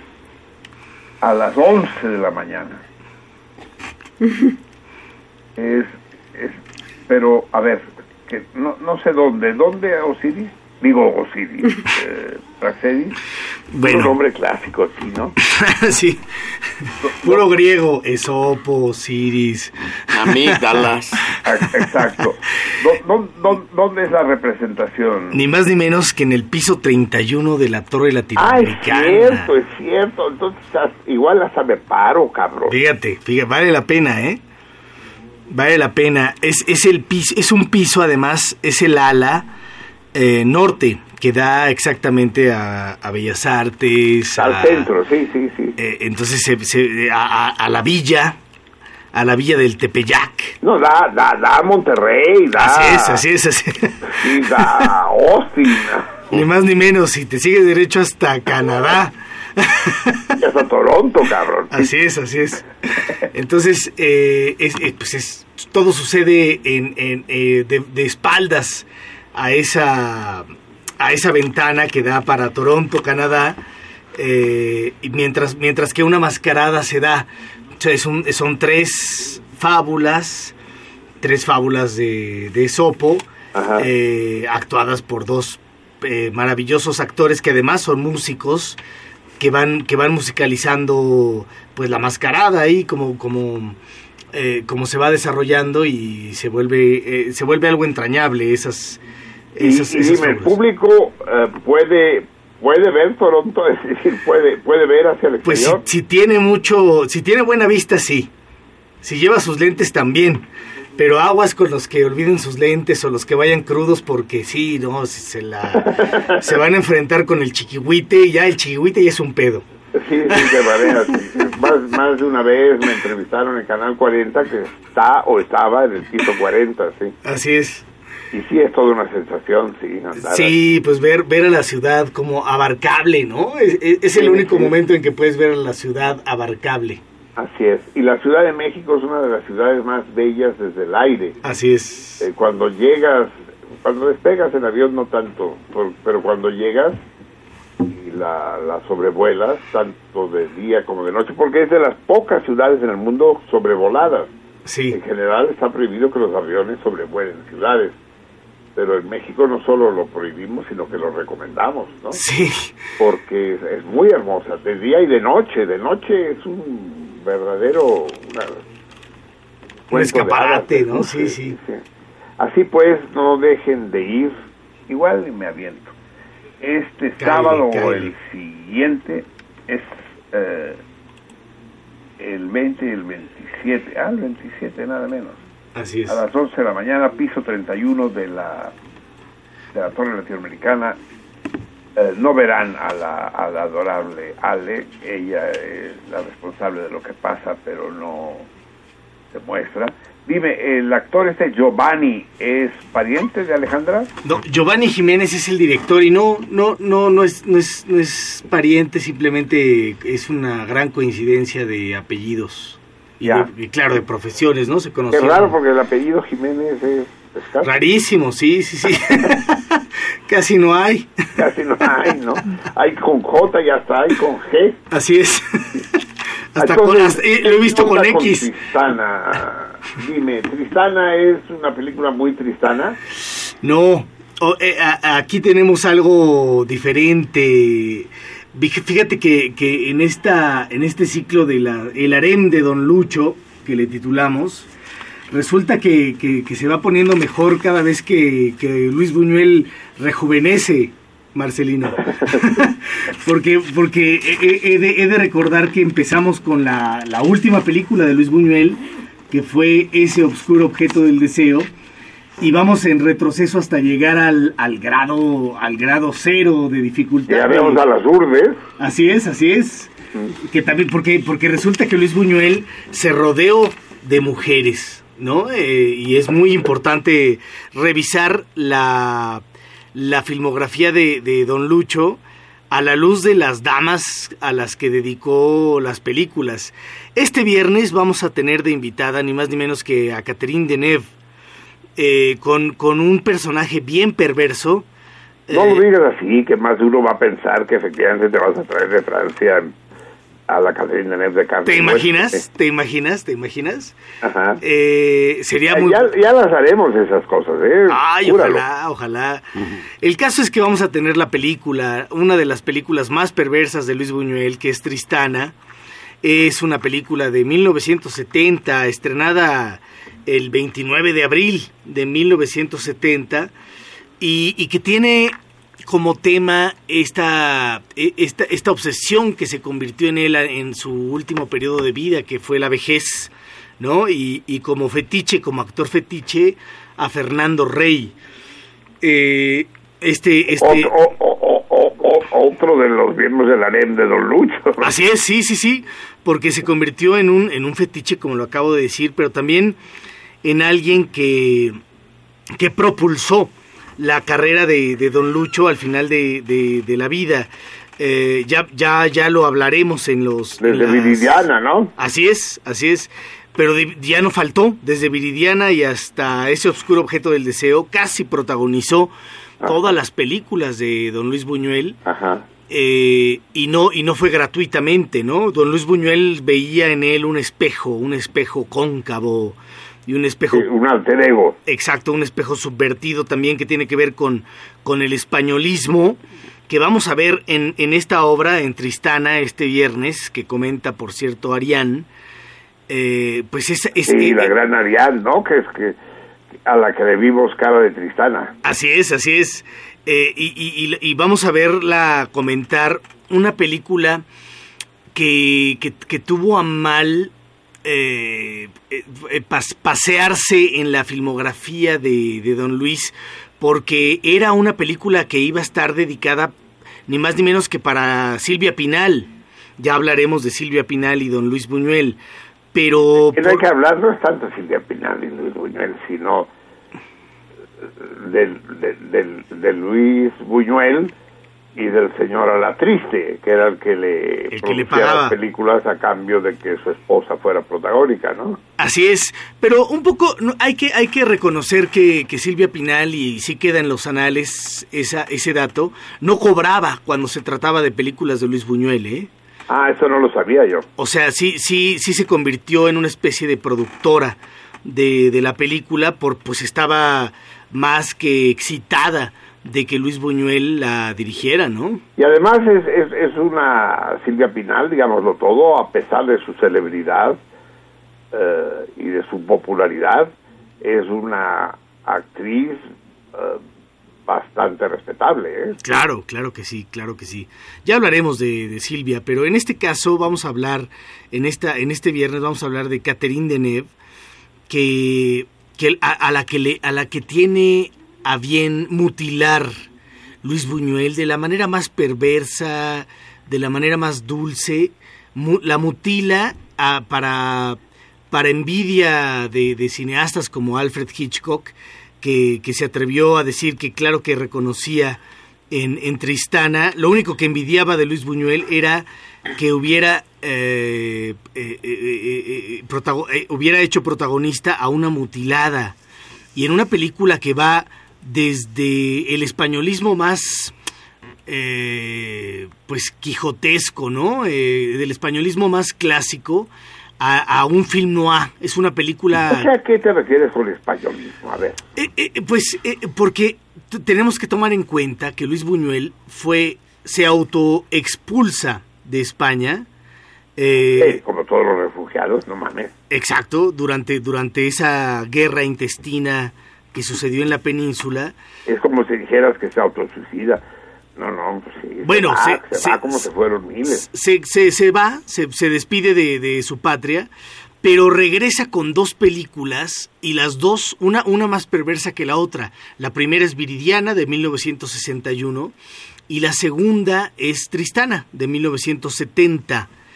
Eh, cuando digo españolismo es porque él regresa y, y estudia al ser español, es una especie de laberinto de la soledad. Estas dos películas se podría decir que es una especie de laberinto de la soledad de que sucede en el, en el espíritu de Luis Buñuel con respecto a España. No sé si me, si me doy a entender. Marcelino. Ya, ya lo discutiremos tú y yo, esto de la españolidad de Viridiano, ya lo discutiremos. Y de Tristana, ¿no? No, no, de Tristán no estoy de acuerdo contigo. Más que españolismo es castellanismo, es la Castilla profunda, ¿no? La, Sí, sí, sí, sí. la, la Castilla oscura, la... Sí, la pervertida, yerma. pervertida, Hay algo de lorquiano, de... Sí, y también de, de López Velardiano, ¿no? Ya que, ya que hablamos de, de algo clásico y de algo conservador, hay algo también de López Velardiano y no, no es gratuito de cuando dices García Lorca.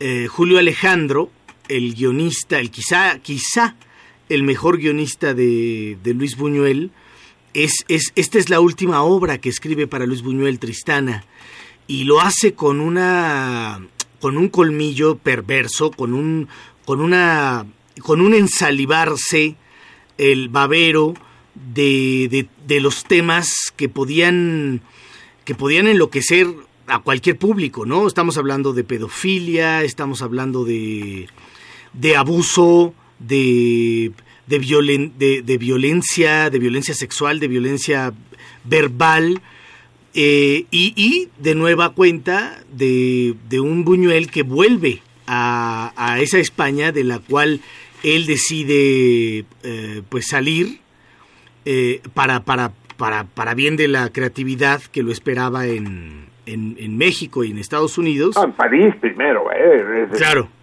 Eh, la atracción de, de- la atracción de, de todos los surrealistas entre los cuales debemos contar a Buñuel Sí. Eh, la atracción que ejercía París sobre todos ellos era enorme no Claro.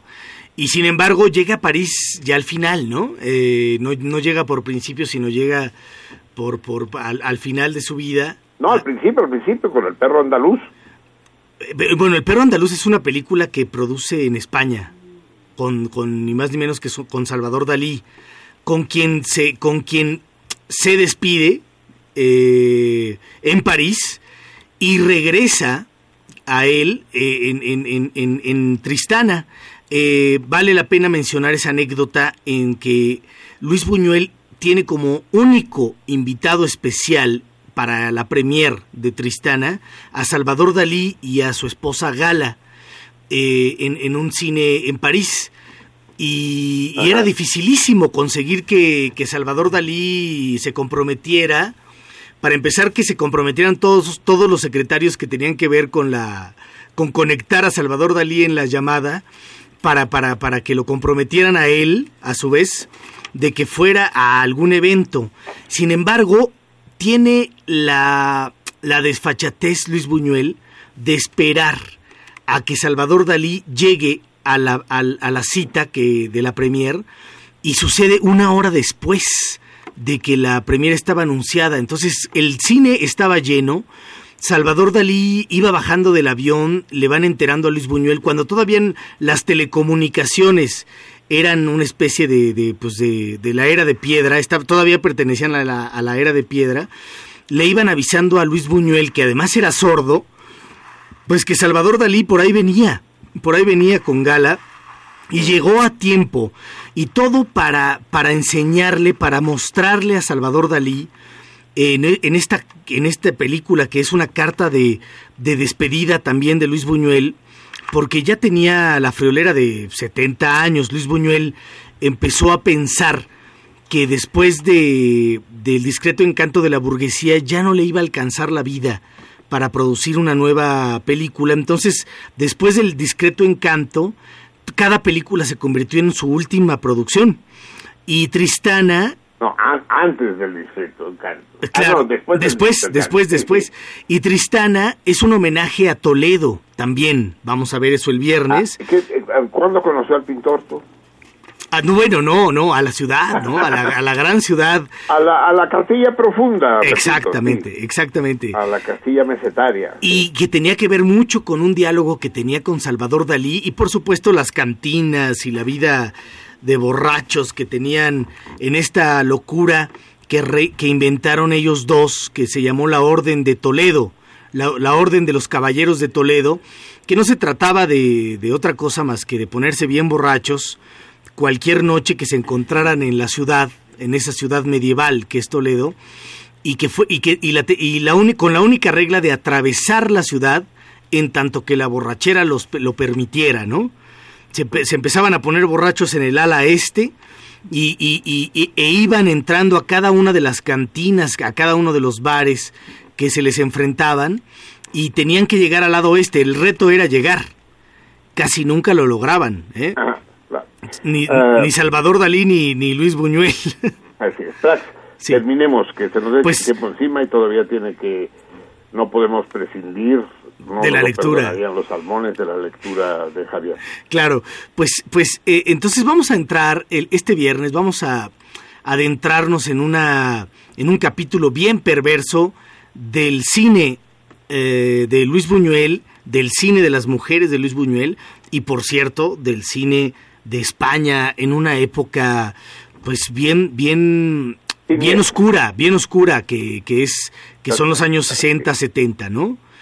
Eh, vamos a tener ese gusto y, y pues contemos con, con que, que vamos a con que vamos a ver una joyita otra para variar en la Sin Sin el diminutivo, una joya. Así es, que es la en- y, y la cita es en la Casola, eh, en Marsella 45 a las 8 de la noche, alrededor de las 8 de la noche. No, no, que- no, a las ocho en punto. Claro, pero para que vayan llegando a las siete y media, a las Eso sí, 7, sí, pero a las ocho en punto empezamos. que vayan pidiendo un refresco, una cervecita, una gran cerveza que, que, que nos despachará eh, eh, el buen Guillermo eh, y pues que se adentren a esta Eh, perversidad. eh, Prax, una última pregunta. Así como hay cientos, miles de viridianas, ¿conoces alguna mujer que se llame Tristana? No, no, no conozco ninguna. Curioso, ¿eh? ahora. Porque sería, sería un... Sería todo un nombre. Conozco una Trilce. Trilce, que quiere triste y dulce, ¿no? Sí. Según Vallejo. Sí, sí, sí. Pero pero- Tristana ninguna, ¿no? sí, no. Y Viridiana sí conozco muchas. Sí, muchas. Pero bueno, pues ahí, ahí queda y nos veremos el viernes allá a las 8 de la noche. Bien, amigos míos, ya son casi hora de irnos. Menos mal que tenemos al Miguel Ángel en el control. Y el Miguel Ángel es de una generosidad, y de, de una amplitud de criterios que nos va a permitir retrasarnos, qué sé yo, tres cuartos de hora, una hora máximo. ¿sí? Eh, Dice que ¿les ni madre. parece que antes de pasar al sorteo de los que respondieron correctamente al torito de hoy, que solo dije una vez, carajo, el torito, solo una vez lo dije. Solamente una vez. Amén, la vida. Ay, Dios mío. Que, que luego, luego nos, no sé, un, un salmón nos dijo que esta canción está dedicada a Dios, ¿no? Ah, ching. Que no es una mujer, sino a Dios. Y, y, y lo estuve repasando, busqué documentación, no la encontré, pero al repasar el texto es más que verosímil. Javier, léenos a Bukowski. Se acaba de cumplir el aniversario de su nacimiento. Eh, este hombre terrible que algunos asocian con la generación Beatnik, junto con Kerouac y los otros, y que, y que no es exactamente lo mismo, pero es absolutamente escurridizo, inabastable el gran eh, Bukowski. Eh, escogí para, para la lectura de esta noche poemas. Él, él tiene, escribió de todo. Por escribir, escribió hasta cartas a los abuelos. Tiene una, una obra literaria interminable. Escogí cuatro poemas, cuatro poemas muy especiales, especiales como, co- como es el mismo. Y vamos a acompañar su lectura, Javier, si estás de acuerdo, con, con música de Bernstein, dirigida por el propio Bernstein. Vamos a escuchar las, eh, los bellos divertimentos de Leonard Bernstein, interpretados por la Orquesta Filarmónica de Israel, dirigidos por el susodicho, por Leonard Bernstein. Así pues, eh, vamos terminando el programa con no, no vaya a ser lo mismo de la otra vez, Javier, que empezaste a correr como desesperado leyendo el edicto en contra del chupacabras y no se pudo saborear como Dios manda. Lee con toda la calma. Recuerda que tenemos a Miguel Ángel al timón y que Los que se quieran ir a dormir tienen todo el derecho de hacerlo, pero dudo que, que sean muchos los que no se dejen seducir por, por la palabra mágica de Bukowski. Adelante.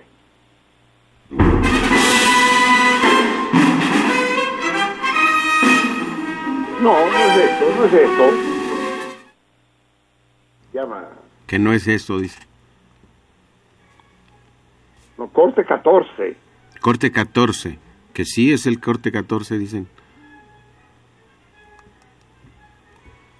¿Sí? Sí, eso dicen. Bueno, entonces sí es esto, pues, pinche. Me sonaba West Side Story esto. Bueno, No, bueno. no, no, esto no es West Side Story. Adelante, adelante. Vamos.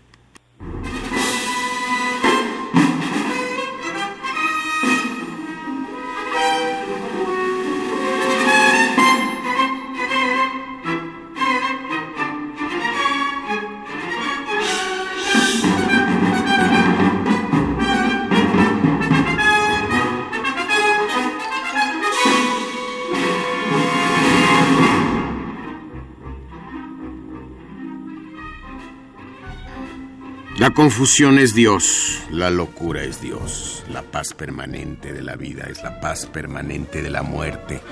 La agonía puede matar o puede sustentar la vida, pero la paz es siempre horrible.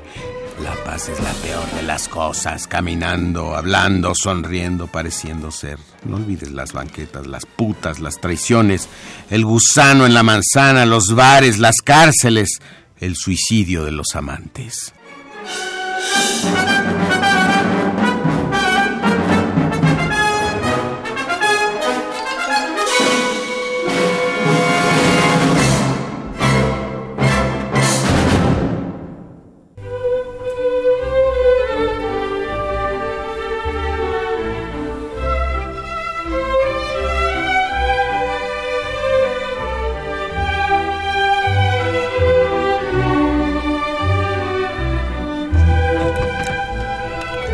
Lanza los dados.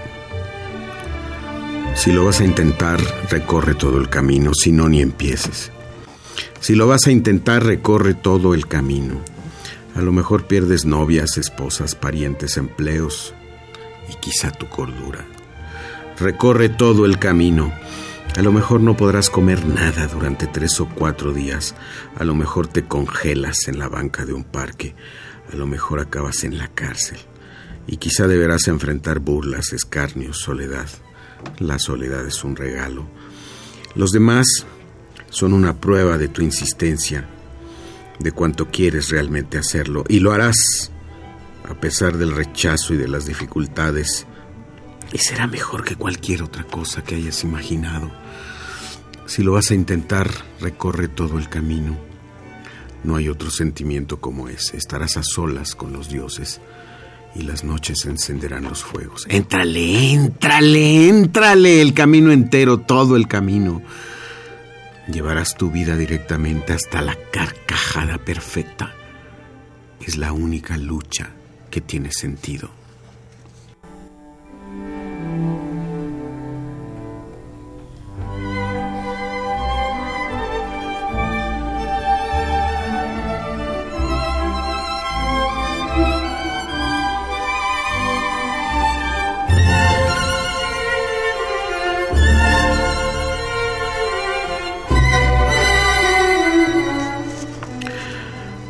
Todos los años desperdiciados.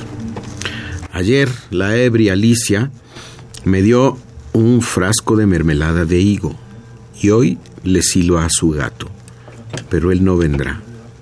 Venir. Está con los caballos junto a una cuba de cerveza o en la habitación 21 del Hotel Crown Hill o está en el Cracker Citizens National Bank o llegó a Nueva York a las 5.30 pm con una maleta de papel y 7 dólares. Arrincona a Alicia en su patio. Un ganso de papel camina cabeza abajo en una casa de cartón que dice California, naranjas. La ebria Alicia Silva. No bien, no bien. Trabaja displicentemente. Cada quien se esfuerza todo lo que puede, pero los dioses. Alicia viene por una bebida. se queda afuera, afuera. Silba de nuevo durante todo el camino hacia una banca del parque en el paso y su amor viene recorriendo de los árboles, ojos abrillantados como una película a colores sin esperar hasta el lunes. Entramos juntos.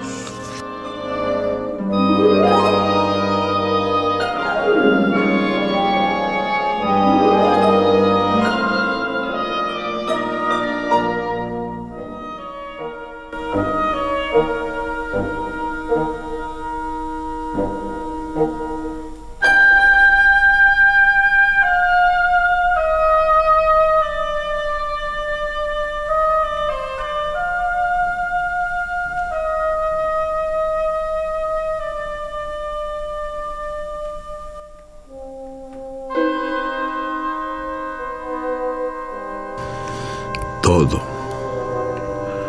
Los muertos no necesitan aspirinas ni penas, supongo. Pero parece que necesitan la lluvia. Zapatos no. Pero sí un lugar en el que caminar. Tampoco cigarrillos. Nos dicen. Pero sí un lugar en el que arder. Se nos dice el espacio y un lugar donde volar podrían ser lo mismo. Muertos no me necesitan, ni tampoco los vivos. Pero es posible que los muertos se necesiten los unos a los otros. En realidad los muertos podrían necesitar las mismas cosas que nosotros necesitamos. Y nosotros necesitamos tanto. Si supiéramos de cuánto se trata, probablemente todo, probablemente, y moriremos intentando conseguirlo, moriremos porque no lo logramos. Espero que entiendas cuando yo haya muerto que logré todo lo que pude.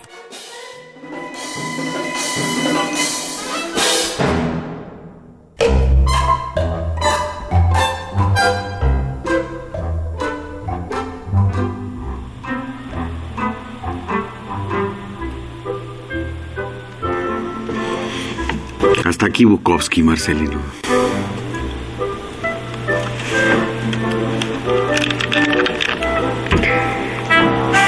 Tampoco hizo. Eh, ¿qué, a, poco, ¿A poco ya terminaste? ¿Ya? ¿Cuántos poemas leíste? Cuatro. ¿Este era el último? ¿Sí?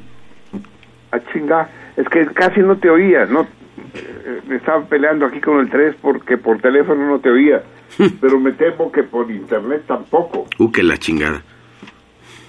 que, que hay, sí, que, que el canal se cayó, ¿qué debe haber pasado? En fin, lo poco que oí es magnífico, como siempre. Gracias. Sí, es, es- eh, tienes clarísimo el espíritu de Bukowski, lo tienes clarísimo. Así es, así como lo leíste, así era eh, este hombre intolerable. Yo creo que es la única, el único adjetivo que le conviene, intolerable. Bien, amigos míos, vámonos yendo pues, después de esta lectura. Espero que ustedes hayan podido escuchar mejor que nosotros aquí. Eh, pero hay algún problema. Se me ha dicho que a lo mejor después de cierta hora baja la potencia de transmisión de Radio UNAM. Esto habría que averiguarlo de alguna manera porque no, no, no sería razonable. Pues. Y si así fuera, pues cambiar de horario, chinga. Convertirnos en un programa matutino ¿no? para hacer la competencia a Benito Taibo. Bien. Eh, ¿Yo me escucho bien? Sí. Sí, te escuchas perfectamente. Bien. Vamos a proceder al sorteo, ¿les parece, banda? En cuanto sepamos la respuesta. Sí, la respuesta es Italia. En Italia se prohibieron desde hace dos años los hospitales, sanatorios y clínicas psiquiátricas. Ya no se interna a aquellos considerados locos, ni locos, ni psicóticos, ni psicóticos, ni esquizofrénicos, ni paranoicos. No, andan por el mundo. Así les va a los italianos que les partieron la madre los canadienses en voleibol pues, a huevo. En lugar de tenerlos encerrados, los ponen a jugar voleibol. Eso, pues, A ver, te leo los acertantes. así es. Julia Leticia Menes Nava, Moro Chaparro, Gladys Valencia, Hidalgo Garduño Gabriel, Arturo Torres, César Berlanga, Antonio Ortiz Leiva, eh, Oscar Bell, Fer Illarramendi, Ale Jiménez, Ágata, Rodrigo Mechún y Carlos de la Mora. Otra vez me vi barco, chingado. Algo tenemos que hacer, Javier. Eso, eso es una falta de respeto. O, o- o- o el nivel del cardumen se ha elevado terriblemente. Son- Pues son los dos, ¿no? Se acercan. sí, sí.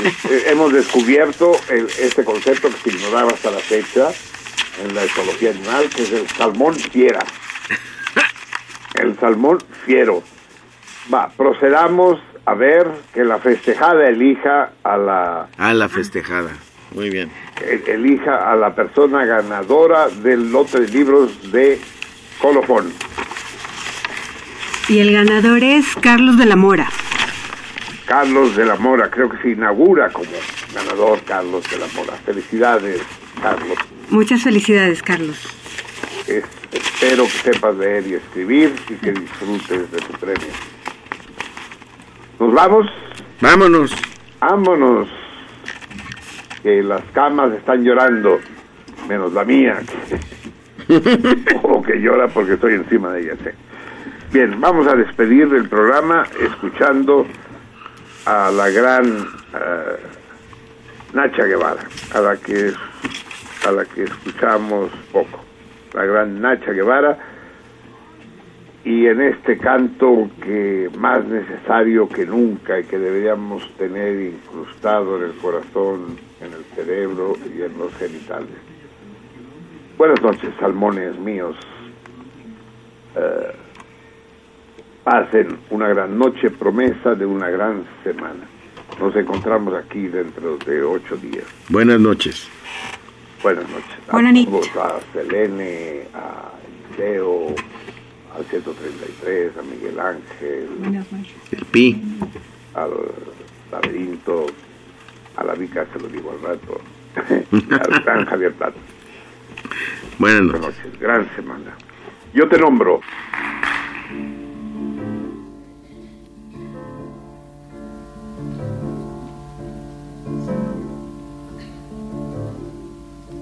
por el pájaro enjaulado, por el pez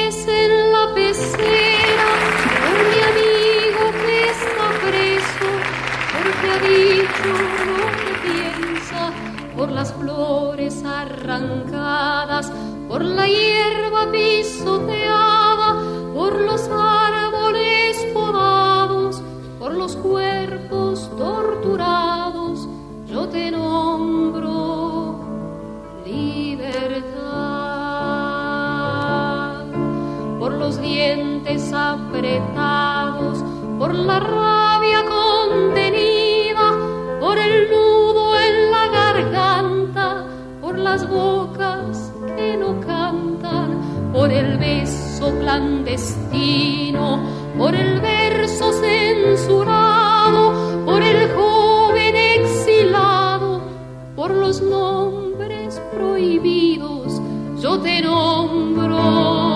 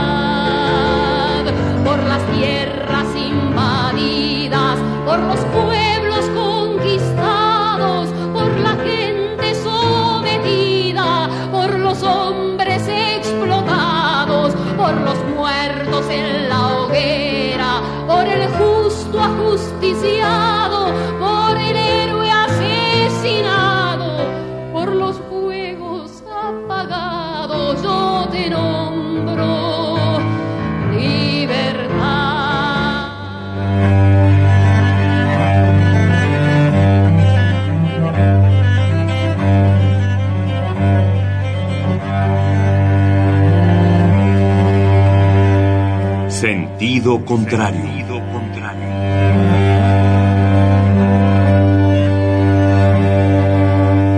El Museo Universitario del Chopo presenta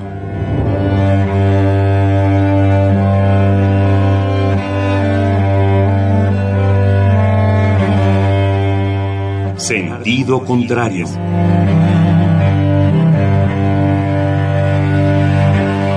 Una emisión de Marcelino Perelló. Producida para Radio UNAM, con la participación de Javier Platas.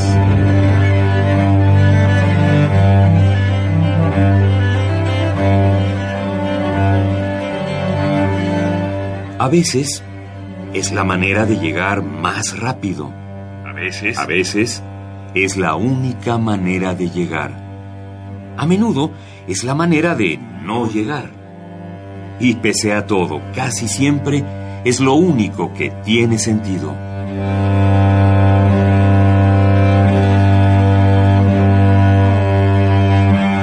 Sentido contrario. Sentido contrario.